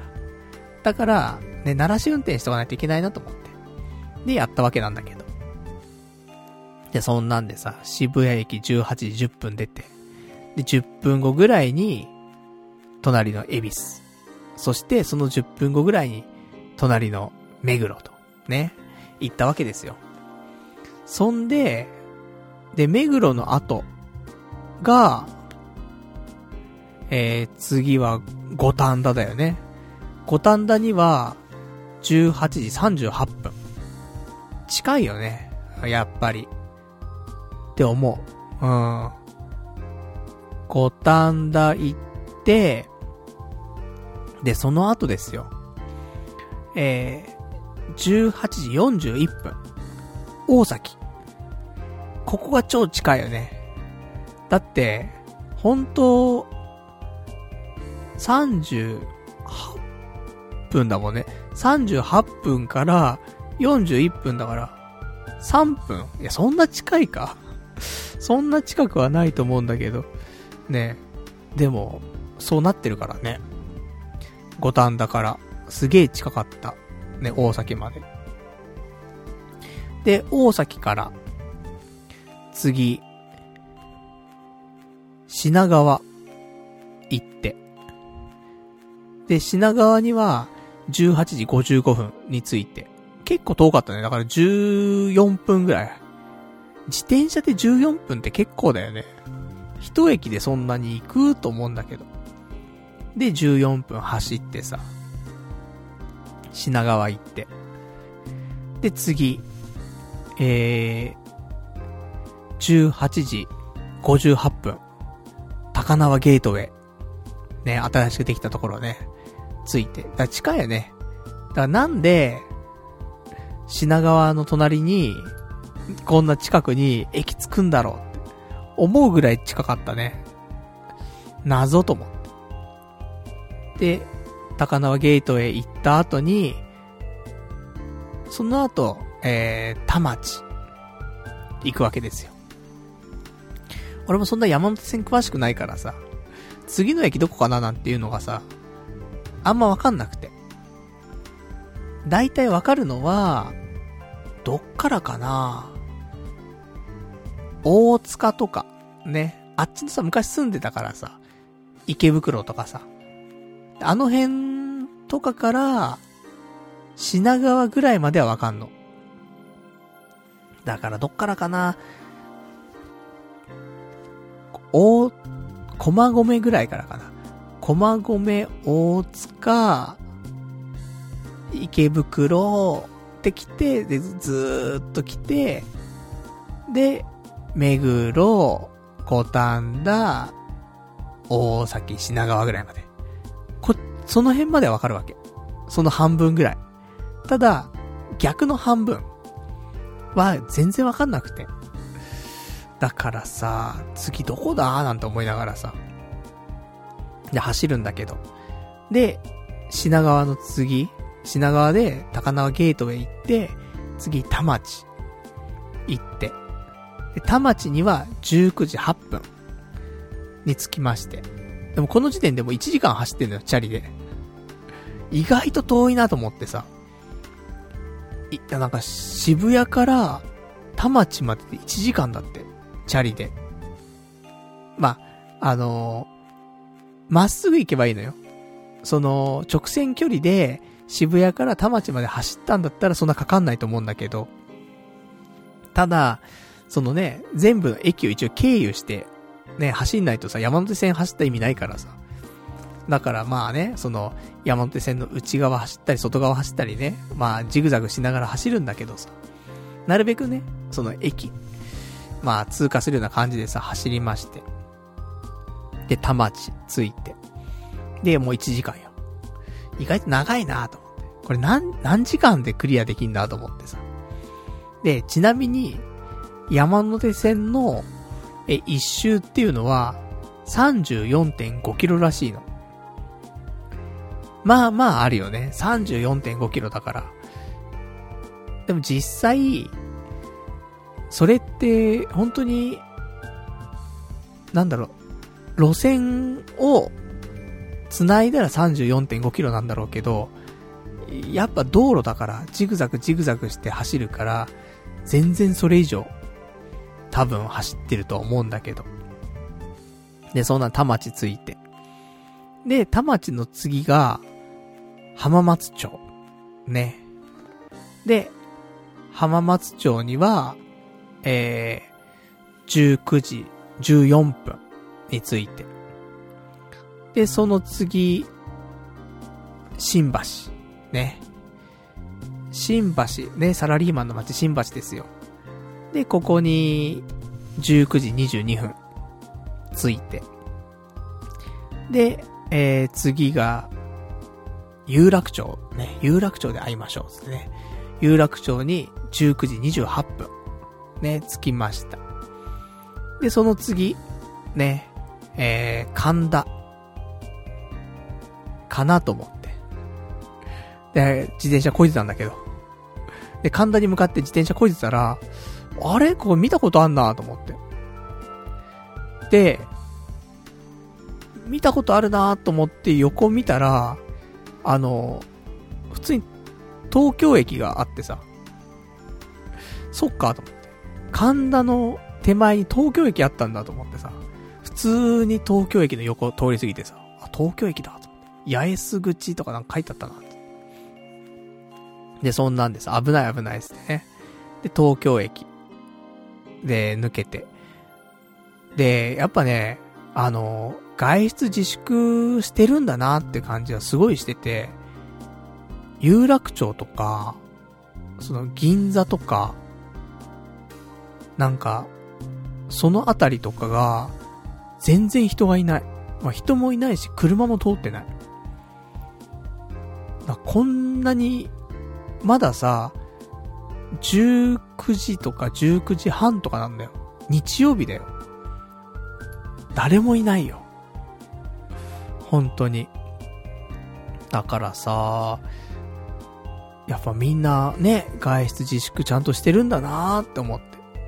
そんな中なんかチャリ走らせちゃって何やってんだろうって思いながらさ。でも別に、ね、混んでるお店に入っていくとか、混んでる街に行くってわけじゃなくて、あの、自転車で一人で車道を走ってるわけだから、まあね、ギリセーフじゃないと思うんだけどね。アウトかな。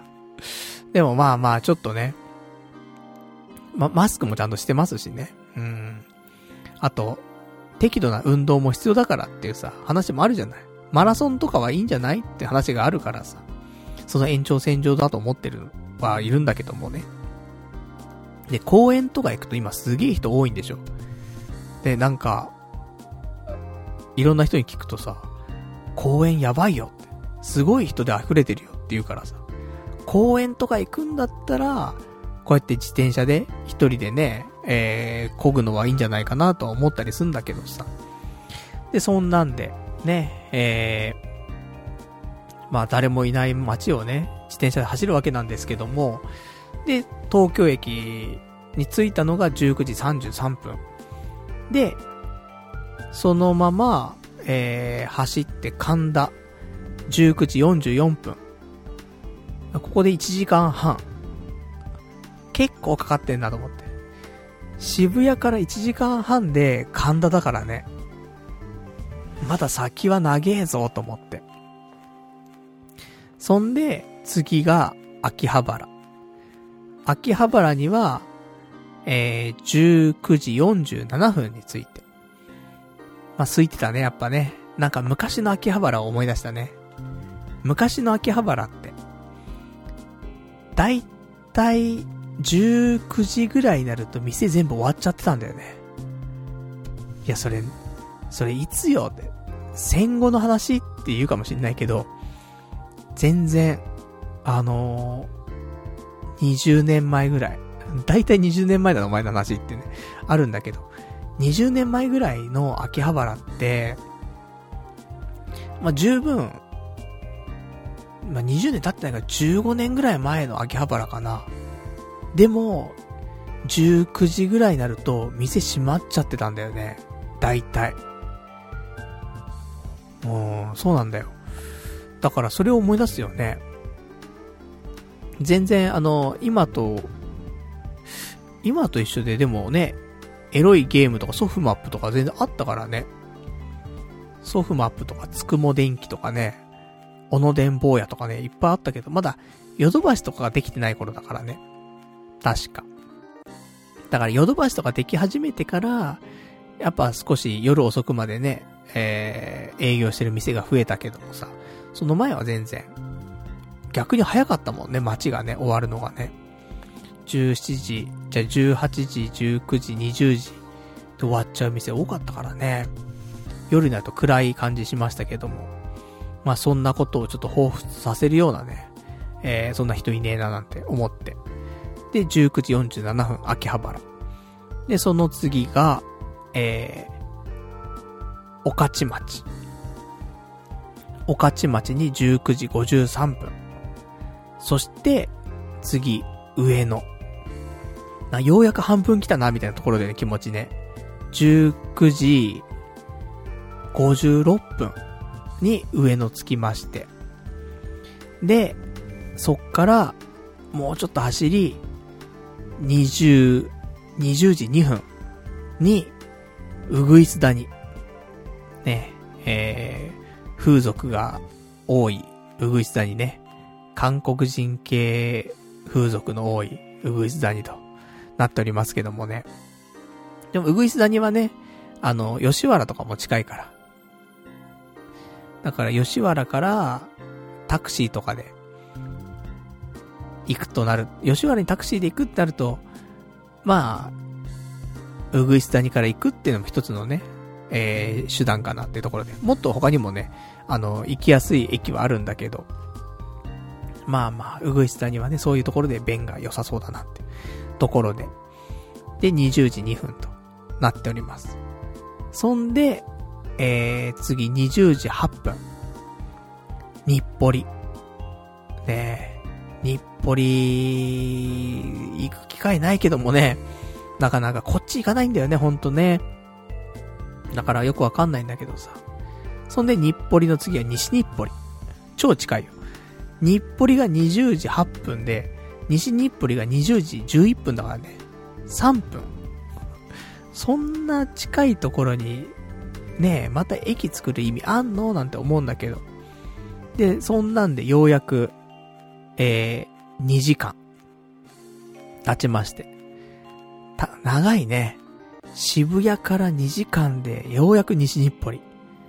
遠いと思って。で、そっから次、たま、じゃあ、田畑。かな？うん。田畑が20時16分。ついて。で、その次が、ようやく俺が分かってくるところ。この辺から、駒込。20時25分駒込。いや、ようやくわかるね、自分のテリトリー来たなと思ってさ。で、駒込から、えー、次、巣鴨。ね、この辺になってくるとね、少し土地感があるからさ、巣鴨が20時34分。で、ここまで、休憩一回もしてなかったんだけど、さすがに、飲み物も何も買ってないし、飲んでないし、お腹も空いてね、やっぱ走ってるからカロリー消費すんじゃん。2時間半ぐらい走ってっかな、ここでね。だからさ、ちょっと途中でコンビニ寄ってね、えー、飲み物と、あとちょっと、パンを買ってね、うん、食、あの、なんか、惣菜パン買って、で、食べてね、食べながらちょっと、走ったりとかしながら。でね、やっぱ、弱虫ペダルとか見てるとわかると思うんだけどさ、走りながらさ、やっぱ水飲んだりとか、あとなんか食べたりすんじゃん。カロリー消費がね、やっぱ激しくて。で、それをうまく調整ちゃんとしないと、ハンガーノックつってさ、ちょっと体に、変調を起こしちゃうから、まあ、走りながらね、えー、ちょっと食事とかも取りながらね、進めないと危ねえぞっていうことで。で、この辺でね、ちょっと、コンビニ寄ったりとかしまして。で、巣鴨でしょ？で、巣鴨で20時34分。で、その次が大塚。で、20時41分。で、久しぶりに大塚来たから。俺昔、その、池袋の東口住んでた時あるんだけど、まあ、池袋の東口と言いつつも、えー、大塚なんだよね。北大塚に住んでたから。だから、その、もう住んでたの何年前かなって考えると、今の渋谷がもう2年半ぐらい経つじゃない？で、その前、あの池袋の西口に4年住んでたから、その前だから、もう6年半ぐらい前なんだよね、住んでたの。その北大塚ね。だから久しぶりに、ちょっと北大塚の、その前住んでた家の前、通ってみようと思って。ちょっと遠回りなんだけどさ、ちょっと回り道しながらだけど、ちょっと通ってみようと思って、えー、その大塚が20時41分。ね、もうほんと、2時、2時間半経ってますけどもね。うん、もうその時点で、結構もうしんどいんだけど。まあ最後ね、やっぱ思い出をね、ちゃんと辿っていかないといけないと思って。自分の家行こうと思って。で、行ったんだけど、あのー、結構、建物は変わってないのよ、全然。で、あ、懐かしいと思って。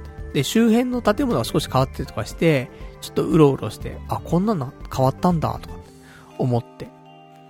で、じゃあこのまま、あのー、池袋の方向かおうと思って、思ったんだけど、本当はね、その、北大塚の方から、池袋に行くにあたって、立教があるのよ。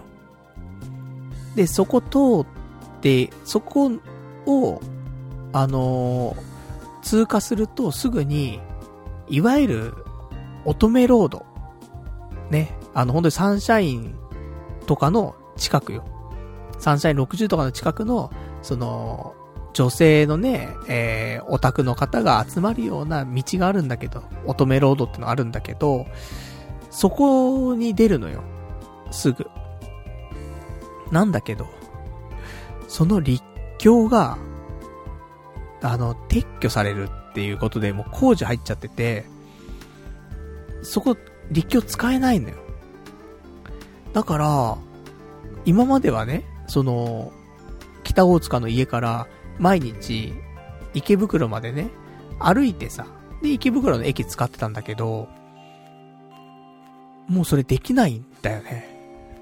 その立教があるから、池袋すぐ行けたけど、それなくなっちゃったら、あの、そっからなんか明治通りの方まで出ないといけなくて。すごい手間なのね。全然遠回りなの。だったりとかするし、だったらもう、大塚まで出るしかないみたいな感じで、もう池袋に徒歩で歩いていくっていう、徒歩で歩いていくって表現もおかしいね。お腹が痛いみたいになっちゃうけど。腹痛が痛いと一緒だよね。徒歩で歩いていくっつって。ね。だから、池袋に徒歩で行くって選択肢が、ほぼなくなっちゃってて。だから、変わっちゃったなーと思って。だ住んでたら、結構衝撃だよね。歩いて池袋行けるからっつって住んでたのに、立教なくなっちゃったら池袋行けないっていうね、ギャグみたいなことが起きちゃって。いや、時代だなと思って。時代の流れはね、やっぱ残酷だなと思ってさ。で、そんなんで。で、ね、北大塚から、またさらにね、そこの、え池袋までさ、なんとか走っていって、で、池袋に着いたのが、えー、20時55分。結構ね、大塚から、ね、ぐるぐるしちゃったからさ、時間かかったんだけど。大塚が20時41分。で、えー、池袋が20時55分だからね。結構14分ぐらいね。えー、そんな遠くないんだけどね、本当はね。回り道しなくちゃいけなくて。時間かかっちゃいましたって感じ。で、えー、ようやくなんか、落ち着くよね。長年住んでたからさ。ね、東口に2年、北、あの、西口に4年住んでたからさ。6年住んでたからね、池袋ね。だから、お、なんか、落ち着くね、実家のような安心感と。じゃあ、こっからね、なんとか、渋谷に向かってこう、つって。で、20時55分から次、えー、目白。で、目白が21時5分。10本、10分かかったんだけど、多分そんなかかんないね。俺がちょっと遠回りしちゃって。で、行っちゃったんだけど。目白は近いね、本当にね。なかなか、行ったことなくて。目白ってあんまり。だからね、渋谷から歩いて目白行く、行ってもそんな時間かかんないんだなっていうぐらい近くてさ、こんな近かったんだと。で、目白から次は、高田馬場。で、目白が21時5分。で、高田馬場が21時10分。5分で着いちゃった。ね、近いなと思って。で、えー、高田馬場ね、あの、お決まりのビッグボックスのね、ビッグボックスの横を通ってね。で、えー、高田馬場から、また5分、21時15分に、新大久保。まあ、新大久保もね、私、専門学校が新大久保にあったから、だから懐かしいななんて思って。結構道が整備されててね、通りやすくてさ、あ、よかったよかったと思って。だからね、あのー、高田の馬場から、新大久保。まあでも本当にもう、線路沿い、まっすぐ、一本道があってさ、楽ちんと思って。で、新大久保が21時15分で、で、その後に、えー、21時20分に新宿着きまして。で、新宿から今度、えー、次が、どこですか？次、代々木。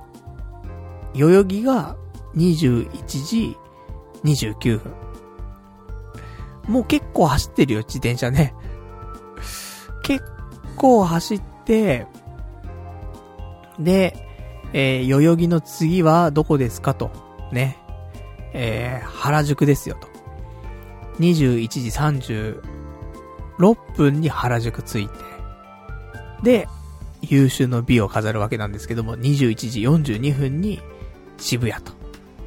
いうことでね、えー、3時間半かかった。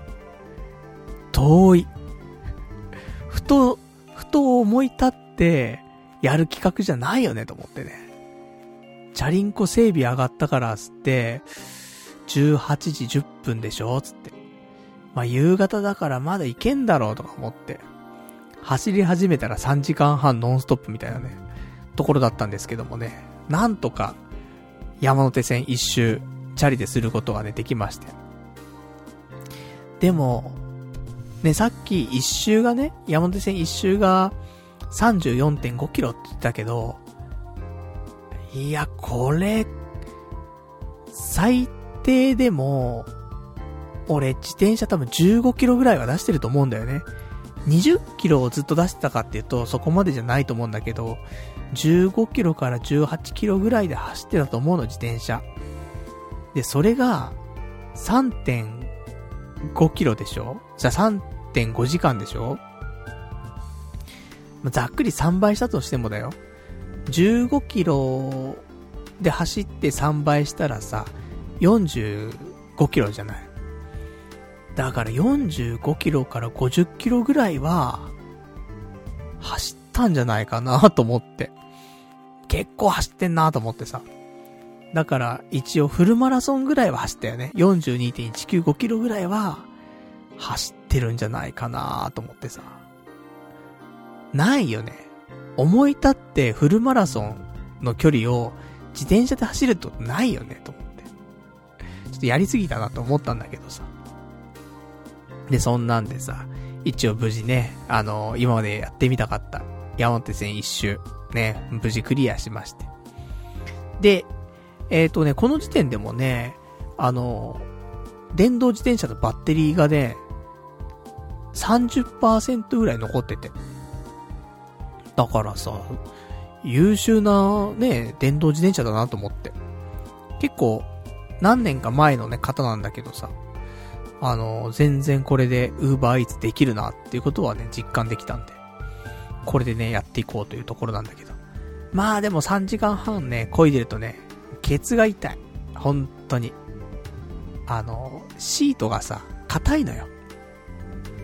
だからさ、もうお尻が痛くてさ、ね、もう今も痛いんだけどさ、もう今も、ね、昨日走ったばっかだからね、今日まだ痛くてさ、で、今、ラジオ喋りながらね、えー、お尻のね、ポジションをね、もうさっきからずっと変えながらね、喋ってるわけなんですけども。で、そんなんでさ、無事、ね、走り終わって。で、家帰るんだけどさ、家帰るじゃん。で、家の前まで着いてさ、いや、長旅ご苦労さんと思って。で、えー、折りたたみのね、電動自転車だから、家の前でさ、折りたたんでさ、で、部屋持ってくんだけどさ、やっぱ3時間半、漕いだ後だし、あの、行きは良かったの。行きは、部屋の中で畳んである、その、折りたたみ自転車を下に下ろすからさ、階段も降りるからね、そん、そこまで負担じゃなかったんだけど、帰ってきてからさ、その折りたたみ自転車を折りたたんで、それを家の中で階段登ってくんだよね。めっちゃくちゃハードで。あの、電動自転車だから重たいんだよね、すごく。2、3、30キロぐらいあるんじゃないかな。だめちゃくちゃ重くて、これマジでこれ部屋持ってけんのかなっていうぐらい重くて。で、なんかうまく折りたたまんなくてさ、ちょっと無理やりな感じもありつつ持ってってさ、でも背中とかもうビキビキいってるわけ。持ちながら。もう正直、腰もやりそうだったし、やべえなと思いながら部屋なんとか入れてさ。で、やっぱ思ったのは、山手線一周するよりも、ほんとその、自分の部屋まで折りたたみ自転車を下から持ってくる方が何十倍も辛いっていうのはすげえ感じてさ、そんなオチなの？と思ってさ、最後の最後でこんなに辛い思いすると思って。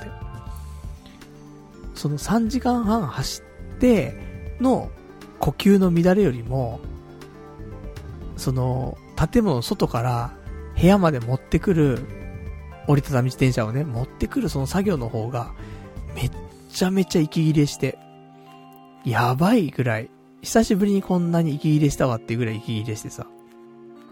で、背中も痛えし、腰も痛えし。やぶねえなーと思って。だからさ、今後ね、これ、ウーバーやるときだよ。毎日、家の中から、自転車下ろして、で、終わったら自転車入れて、って考えると、これはちょっと耐えられんなと思って。無理だろうと思ってさ。だからさ、ちょっと大家さんに言って、ねあの、玄関の入り口というかさ、その、1階部分のね、ところの近くに、自転車置かせてもらえるようにね、ちょっと言っとこうかなと思って。一応自転車置けるスペースあんのよ。でも断っとかないと多分いけないと思うから。まあこれね、ちょっと電動自転車だから外出しておくとね、盗まれちゃう可能性とかもあるから、あんま良くないんだけど、ただ、これ毎日上り下りは無理だわ。って思って。だからそんなのもね、事前にちょっと分かったからよかったかなと思って。さすがにね、あの、じゃあ背筋鍛えましょうとかね、そういう話じゃないんだよ。もう、持ちにくいし、廊下狭いし、ちょっと無理があるなと思って。で、部屋も狭いしね。だからもう外に置こうかなーって思って。そんなんでさ、あの、まあ、山手線一周はね、無事できたんですけどもね、その後がね、逆にちょっと変なアクシデントが起きつつ、ね、辛い思いしましたけどもね、まあ、なんとか、まあ、ね、完了できましてね、良かったかなっていうところでございました。まあ、ぜひ、あの、皆さん、やる機会がありましたらね、えー、山手線一周、3時間半で、ね、行けますから。電動自転車で3時間半だからね。普通のママチャリだともうちょっとかかると思うし、逆に、ロードバイクとかクロスバイクとか、だったら、もうちょっと早くね、回れるかもしれないんだけども。まあ、なかなか、ね、えー、まあ、3時間は見といた方がいいと思うんでね。ま、ちょっと、あのー、サイクリングがてらね、どこを走ろうかなとか、河川敷も飽きたなとか、いう人いたらね、山手線一周、ね、してみると面白いかもしれませんよ、と。そんなお話でございましたと、さと。じゃあそんなんで、えー、ね、えー、あと今日話したかったことなんかを、ちょっと、えー、一個ぐらいお話ししていこうかな。あと他に話したかったことなんですけども、うーん、そうね。あの、今週、ちょっとね、読み始めた本があって、久しぶりにね、本の話題なんですけどもね。でも、別に自己啓発系じゃないの。ね、ごめんねっていうね。あの、パルナイトが自己啓発系の本読んで、それの感想を言うのが、えー、ちょっと、いつも狂ってて、嫌いじゃないよっていうね、リスナーの方いらっしゃるんだけどさ、残念ながらちょっと自己啓発系じゃなくてね、申し訳ないんですけども。今回読んだ本が、えー、サブスクリプションっていう本で、えー、の、メンタリスト大悟さんがちょっとおすすめしていた本なのね。でも何かというと、あの、今よくね、サブスク、サブスクって言われんじゃない？あの、月額見放題とかさ、そういうね、例えば、アマゾンプライムとか、スポティファイとか、ネットフリックスとか、ああいう月額の、月額支払うけども、なんか見放題とかさ、そういう系のやつを、まあ、だ月額課金制だよね。月額定額制っていうのか。が、えー、サブスクリプションつって、いう仕組みだったりするんだけど、で、俺がさ、今後、YouTube でさ、メンバーシップっていうね、システムを使って、まあ、なんか会員制のね、サービスを始めようと。ちょっと思ってたりもするんだけど、ね、ぜひリスナーの皆さんにはね、えー、そういうサービス始まったらね、ぜひ参加してもらえたら嬉しいなと思ってるんですけど、でもただやっぱり、あの月額でね、毎月お金取るってだけで終わっちゃうと、前にね、ちょっとあの、申し訳ないことをしました。あの、ピクシブファンボックスみたくなってしまうから。その失敗はしないように、ある程度ちょっと、なんだろう。せっかく YouTube だから、ね、いろんなことできるから、どんなことをね、提供していったら、価値があるのかとかね、うまくやっていけるのかとかっていうのを勉強するために、そのサブスクリプションっていうね、本を読み始めたの。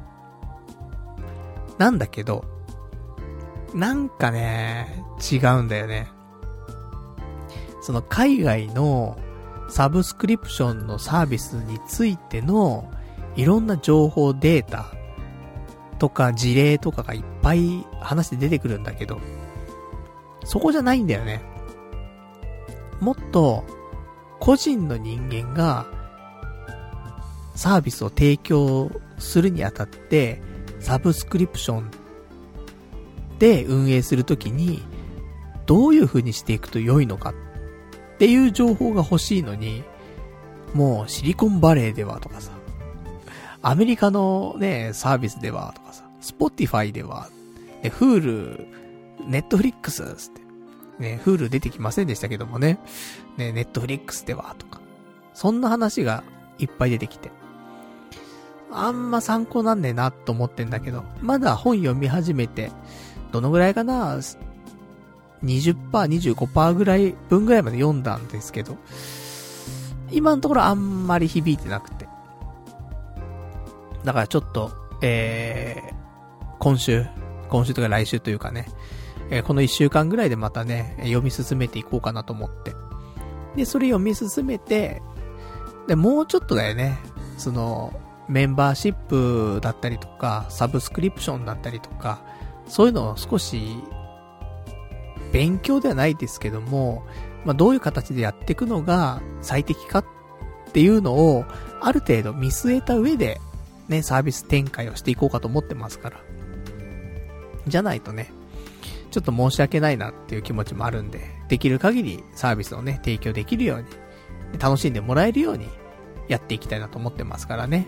まあ、そんなお話でございますんで、まあ、よかったらね、えー、近々、YouTube の方でね、メンバーシップってやっていこうと思ってますんで、えその時が来たらね、ぜひ皆さんね、ご参加いただけるとね、まあ、有料なんですけどもね、また、マネタイズってなるかもしんないけど、あの、そのお金を払ってもね、いいかなって思ってもらえるぐらいのね、なんか、えー、提供できるものがね、あればなと思いながらね、ちょっとやっていきたいと思いますんでね。よかったらその辺もね、えー、注目していただけたらと思いますと。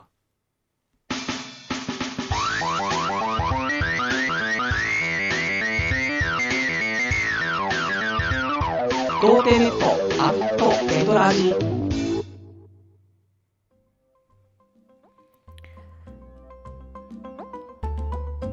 それではね、お時間ほどときましたからお別れのコーナーしていきたいと思います。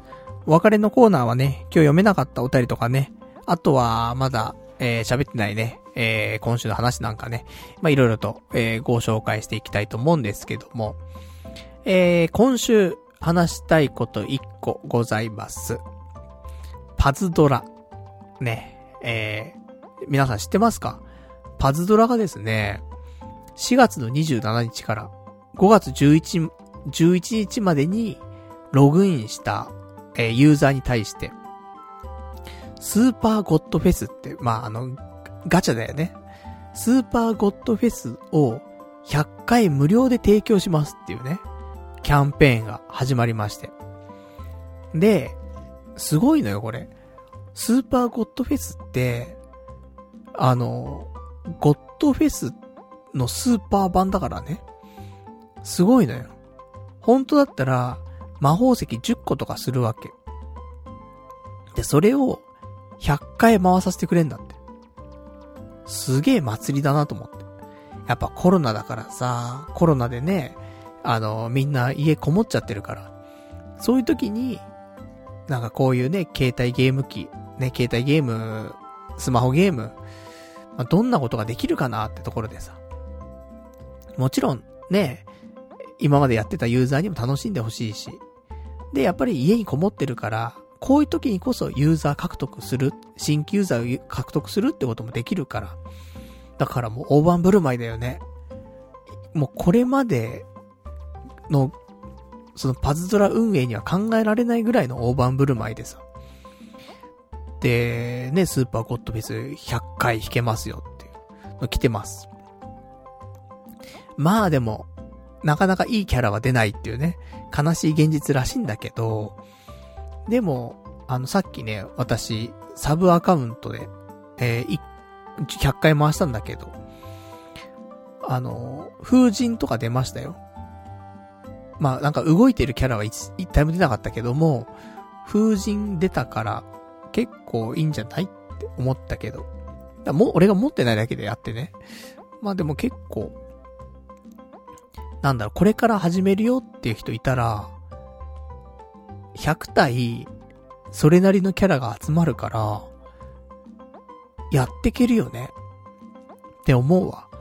なんか、やっぱパズドラってね、どんどんインフレしちゃってるから、どのキャラ使ったらいいんだろうとか、なるし、初心者の人は、なかなか入りづらい状況だと思うんだけど、今じゃない今ラストチャンスじゃない？そのパズドラを新規で始めるっていうタイミングとしては。で、ここで100連してさ、スーパーゴッドフェスで100連して、で、いいキャラが出なくても、そこそこのキャラが100体集まるから、パーティーは組めんのよ、全然。やっていけるパーティーが。だからさ、ちょっと、あの、パズドラ、ね、最近やってなかったよとかっていう人でもいいし、まだやったことないから初めてやるんだけどっていう人も、ぜひ、この4月のね、27から5月11日までログインしてもらえれば、あの、100回無料でね、スーパーコットフェス弾けますからね。ぜひちょっとそこね、チェックしてもらいたいと。いうお話でございます。で、あとは今週のお話なんですけど、えー、そうですね。本当は今日もっと話したいことが一個あって。えーとね、ゲーム実況について話したかったの。い、今からっていうね、なっちゃうんで、ちょっと、来週話そうかなって思うんだけど、ざっくりね、話すところ、話すと、私、5月から暇になるじゃないですかと。ねだからその間何するの？っていう時に、ねまあ、アルバイトする、ウーバーイーツする、ね、YouTube ライブやる、何やるって、いろいろさっき言いましたけど、やっぱその中で、ゲーム実況をやろうと、ちょっと思いまして。せっかくね、チャンネルの方も、えー、収益化できるようになったから、ここでゲーム実況をして、さらに弾みをつけてね。で、えー、ネット配信でお金をね、稼いで、日銭を稼いで生活をしていくという、ね、ところをちょっと踏まえてね、やっていこうじゃないかと思いまして。んで、えー、ゲーム実況なんですけど。何やったらいいのかなとかね。どういう風にやっていこうかなとか、いろいろ考えたんだけど。まあ、任天堂スイッチ私持ってるから、任天堂スイッチのゲームを、まあ配信していこうかななんて思っております。で、えー、ソフトの方は、もう、手配しております。あの、残念ながら、俺最初ね、ゼルダの伝説とかいいかなと思ったの。ブレスオブワイルドみたいなやつはね、あると思うんだけど、まだやったことないから、ゼルダやるっていうのもありかなと思ったんだけど、いや、今は、あの、みんなの、じゃ集まれ、動物の森だっけ？いわゆる集森ってやつね。が、いいぞっていう話も聞いて。で、ちなみに、伊集院光さんも、生配信してる時って、集まれ、動物の森やってんのよ。だし、で、俺、ただやったことないの。動物の森。だからさ、どうしようかななんて思ってたんだけど、いや、迷っちゃって。うん。今、今だったら、やっぱりタイトルに力借りた方がいいと思うのよ。独自のね、このなんか、独自の謎のセンスでさ、全然売れてないマイナーなゲームでこれ面白いんだよとか言ってもさ、まず人が見てくんないと始まんないから、まずは、人気を取って、チャンネル登録者数増やして、で、あ、この人のゲーム実況面白いんだなってなった上じゃないと、マイナーゲームとか、レトロゲームとか見てもらえないからさ。と思って、再生数がそこそこ稼げそうな、ゲームの本数も結構売れてそうなやつ。とか思ったんだけど、あの、ちょっとね、違うやつやった方がいいのかなとか思って。ゲームあんま上手くないからさ、リアクションとかでね、多少面白くみたいなところもあるじゃないと思って。だから、なんか、ね、このゲーム超詳しいとか、このゲーム超上手いとか、そういうのはもう俺、無理なんだよね。なので、さあどうしようってなった時に、リアクションがある程度、ね、おじさんがやってて、なんかリアクションが面白いっていうぐらいのゲームでいいのかなと思って。で、そこそこ売れてるゲームを一応、手配しました。なので、それがね、えー、ま今日、明日、明後日ぐらいに届くと思うんで、ま5月入った時にはね、えー、手元にソフトがある状態かと思います。なので、まあそれをね、えー、ゲーム配信で実況ね、していこうかなと思うんだけど、ただ、ゲーム配信するにあたって、やっぱ機材が必要なんだよね。任天堂スイッチとソフトがあってパソコンがあったらできるよってわけではなくて。そこに、キャプチャーボードってのが必要になってくるんだよ。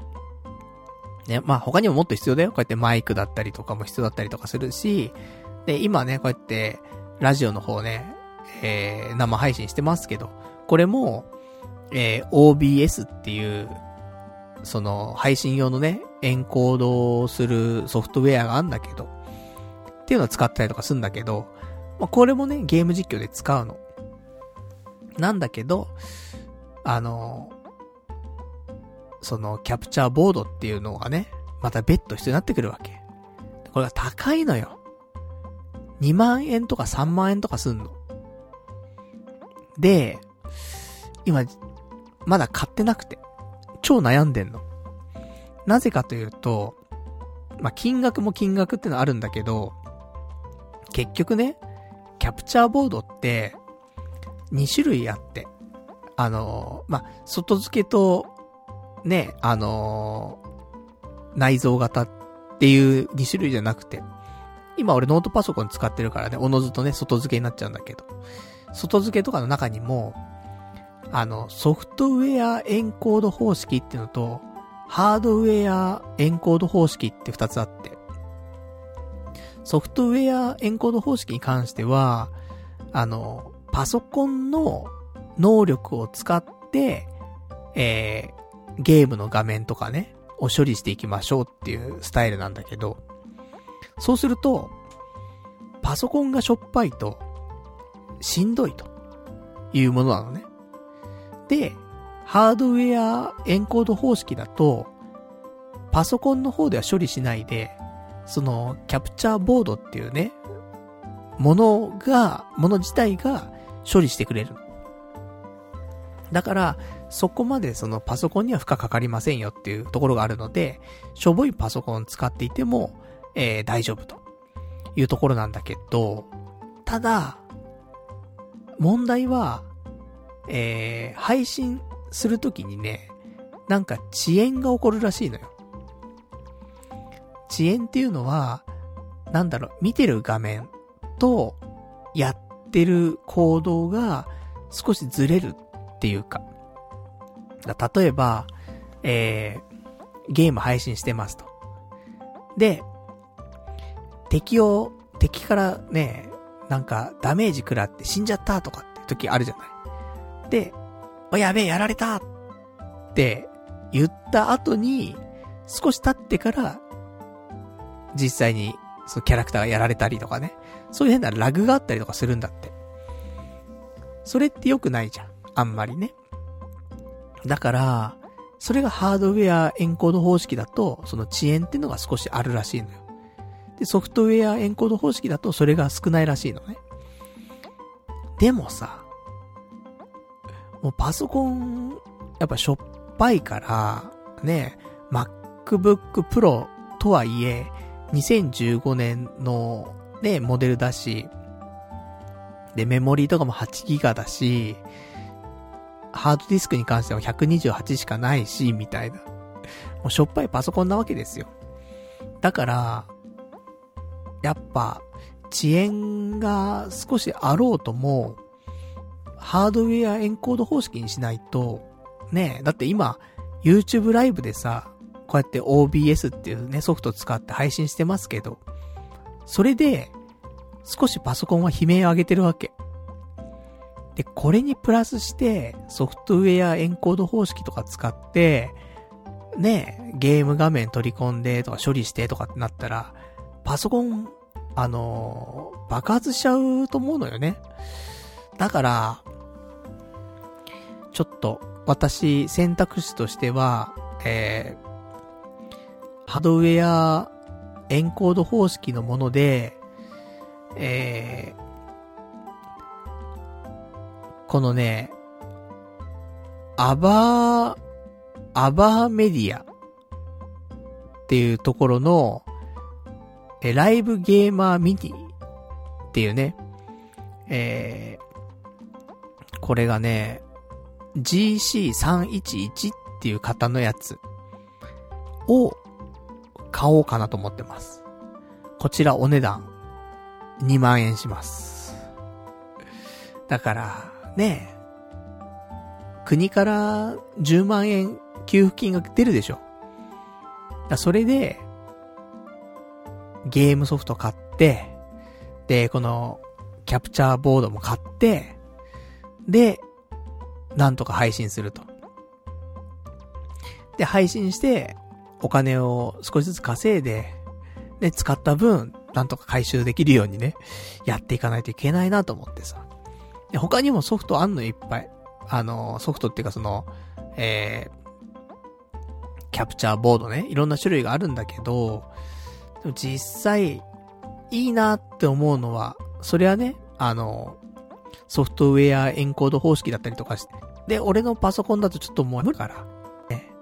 一応買おうかなって思ってたのは、えー、エルガトっていうところのメーカーのゲームキャプチャー HD60S ってやつで、これも2万円するんだけど、これがかなり、あのいろんな配信者が使っているやつで、本当はこれにしたいんだけど、さすがにパソコンのスペックが、良くないと。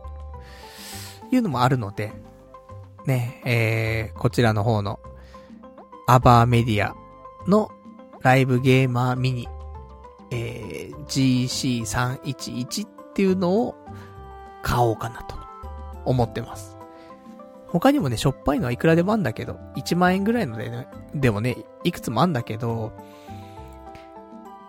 うん、でもハードウェアエンコード方式考えると、もうこの2万円のやつぐらいしか、ちょっと選択肢はなくて。だからね、やっぱその、少し自分を追い込むっていうところと、あと仕事道具になるわけだから、あんまり妥協はしないってところで、まあここかなっていうところでね。そんなわけで、えー、まあゲーム実況とかね、ゲーム配信詳しい人いたらね、あの、いろいろとね、教えてほしいなってところはあるんですけど、とはいえ時間もなかなかないのでね、あの、こちらの方、アバーメディアのね、GC311。これをね、えー、ちょっとゲットして。で、ニンテンドースイッチのね、ゲームをね、配信していきたいと思います。まあ、スイッチはね、いろいろとソフトあるから、言っても、今回新しいのをね、えー、手に入れましたけど、ただ、新しいソフトね、まあ、お手配してありますが、まあ他にもね、えー、例えば、シュタインズゲートのエリートとか多分家にあるはずなんだよね。確か。アニメーションのやつかな。ね全然やってないんだけど。のもあるし、でもそれもやっても面白くないからな。あの、スタインズゲートは面白いんだけど、ゲーム実況としてやって面白いかなっていうとそうでもないから。だから、ね、えー、何やっていこうかって話なんだけど。だから、もし、すごく要望があったりとかすればね、あの、皆さんからの要望あるソフトやったりとか。あとはもちろん、あの、みんなでね、ちょっと会議、会議とかした時にね、このソフトやったら、すげえ再生数取れるよとか、何本売れてるしとか。ねあと、いろんな動画を見、見た中でこのタイトルだったら、最高で何再生されてるから、ねで、登録者数が100、もう500人ぐらいのゲーム実況の動画でも何再生ぐらいあるから、パルさんこれやったらいけますよとかね。あれば、お、いいじゃない採用みたいな感じでね。まあ、それでやっていくっていうのも一つかなと思いますし。だそんなんで、一応、今、いろんなね、YouTube での活動ができるかなと思っていて。だからね、こうやってゲーム実況。で、今さ、みんな在宅ワークになったじゃん、テレワーク。なって、ほんと日中家にいるじゃない？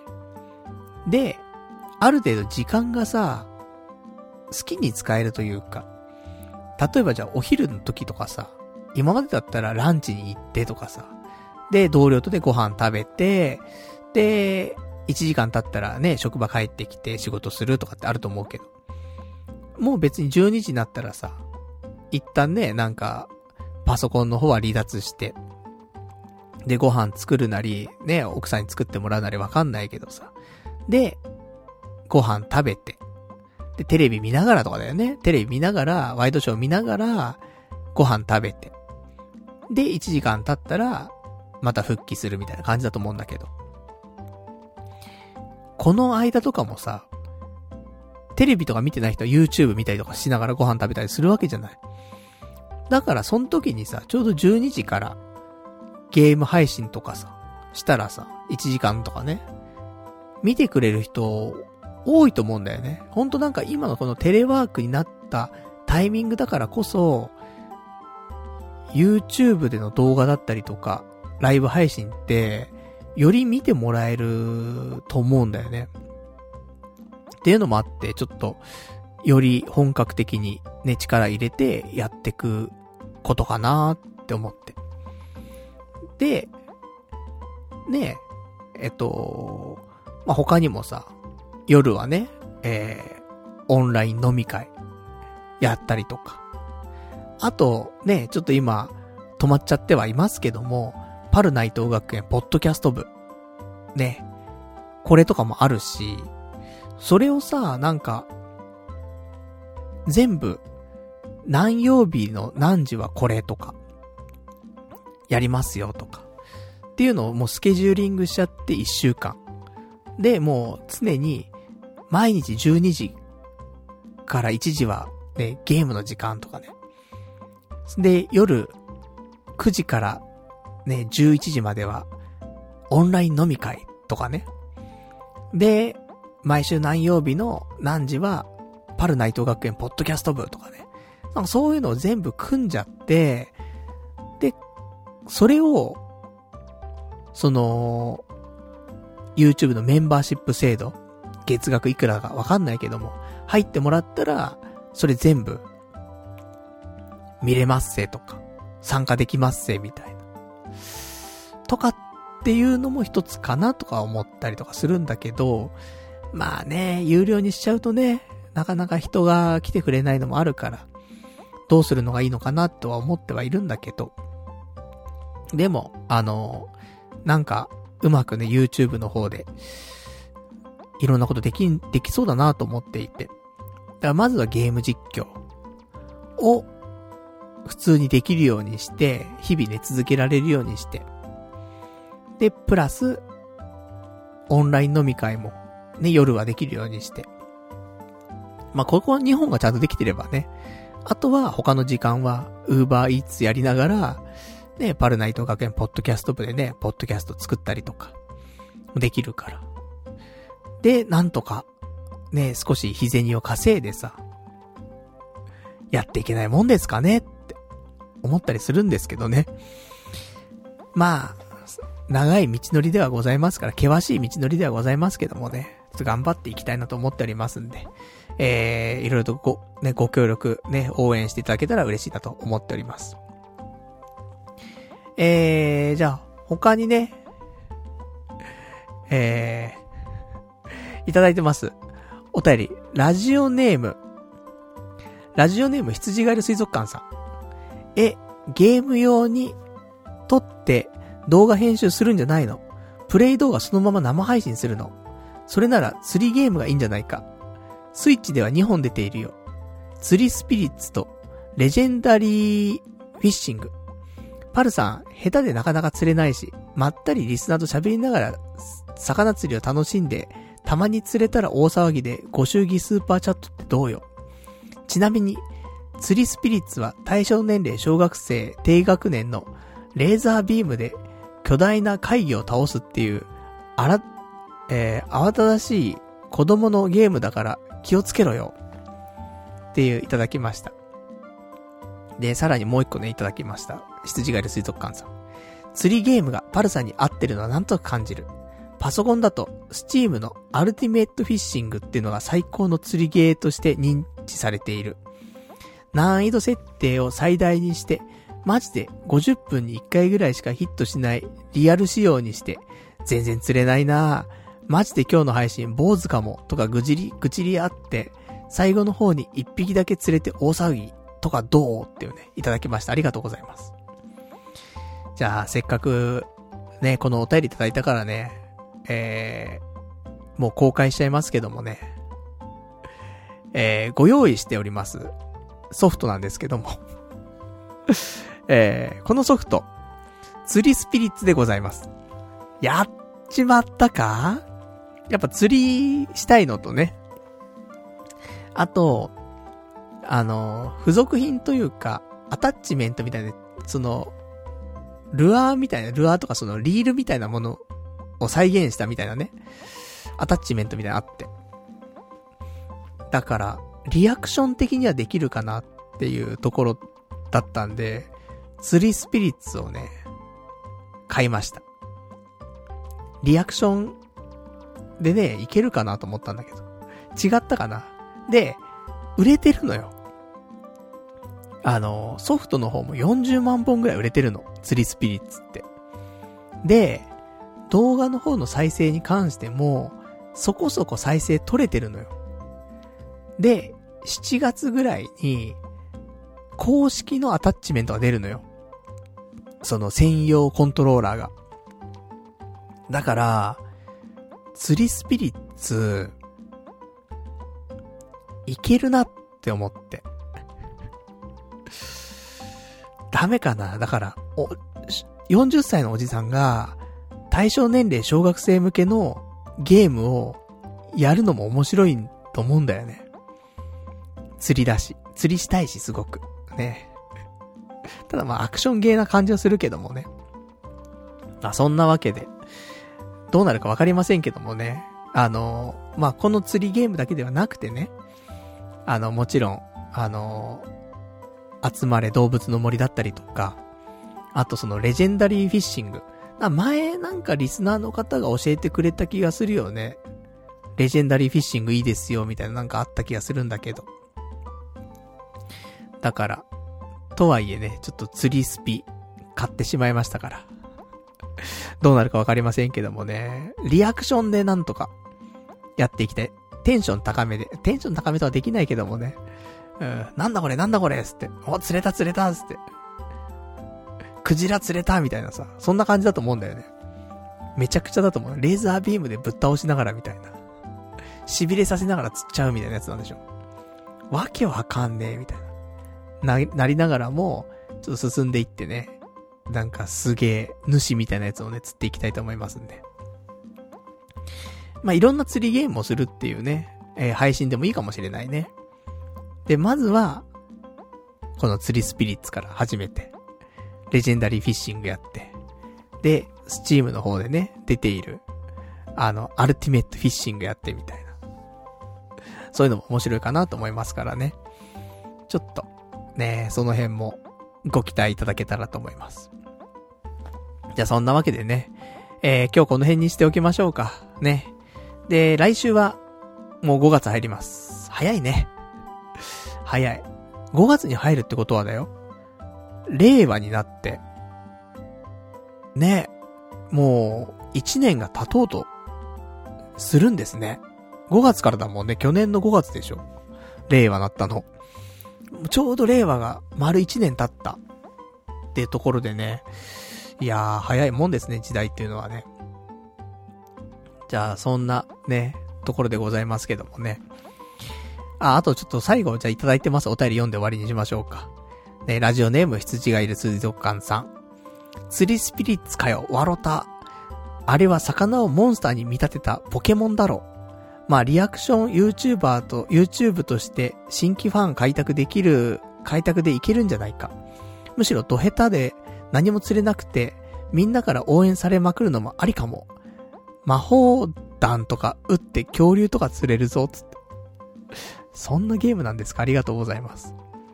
魔法弾撃って恐竜を釣るってもう、釣り要素が一個もないんだがっていうね。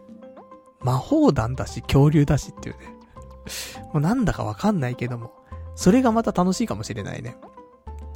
もう、おじさん普通に釣りをしようとしてるからね。いや、釣りのさ、あの、コントローラーも買ったんだよね、つって。これでちょっとやってきますよ、つって。スタートって、ピロンつって。ね、アジとか釣れんのかなつって。くるくるくるくるくるつって。ね、恐竜みたいな。なんか、魔法、魔法弾使うぞ、これ、つって。ルアーとかじゃないの？つって。魔法弾なの？つって。ねやばいよね。モンスター釣っちゃうみたいな。謎ですけどもね。そういうなんか、ちょっと面白いかもしれないね。頭の中で考えてるの面白いんだけど、実際にやると面白くないからね。まあまあ、普通に、一本目だからね。まあ、俺の一本目のゲームは、あの、温泉卓球のゲームなんだけどもね。それ以来だからさ。ちょっと久しぶりにね、えー、ゲーム実況、慣れるためにもね、ちょっとまずは釣りスピリッツからね、やっていきたいと思いますんで、まあよかったらね、5月からやっていく予定なんでね、えー、楽しみにしていただけたらと思います。ちょいちょいね、その YouTube ライブの方でね、配信していってみて、そんでアーカイブは残しとくんで。それでね、ちょっと見てもらえたら、あのー、楽しくね、できるかなと思います。じゃあそんな感じでね、えー、ちょっと今後、ね、5月からね、私いろいろとネットの活動をね、ちょっと充実させていこうと思っておりますんでね、よかったら、ね、ぜひぜひ、まあご視聴だったりとかご参加ね、いただけたらと思います。じゃそんな感じでね、今日もね、2時間半ぐらいですか。ね、ちょっとお話しさせていただきましたけどもね、長丁場、ね、えー、ご視聴いただきましてありがとうございました。それではね、また来週お会いいたしましょう。さようなら。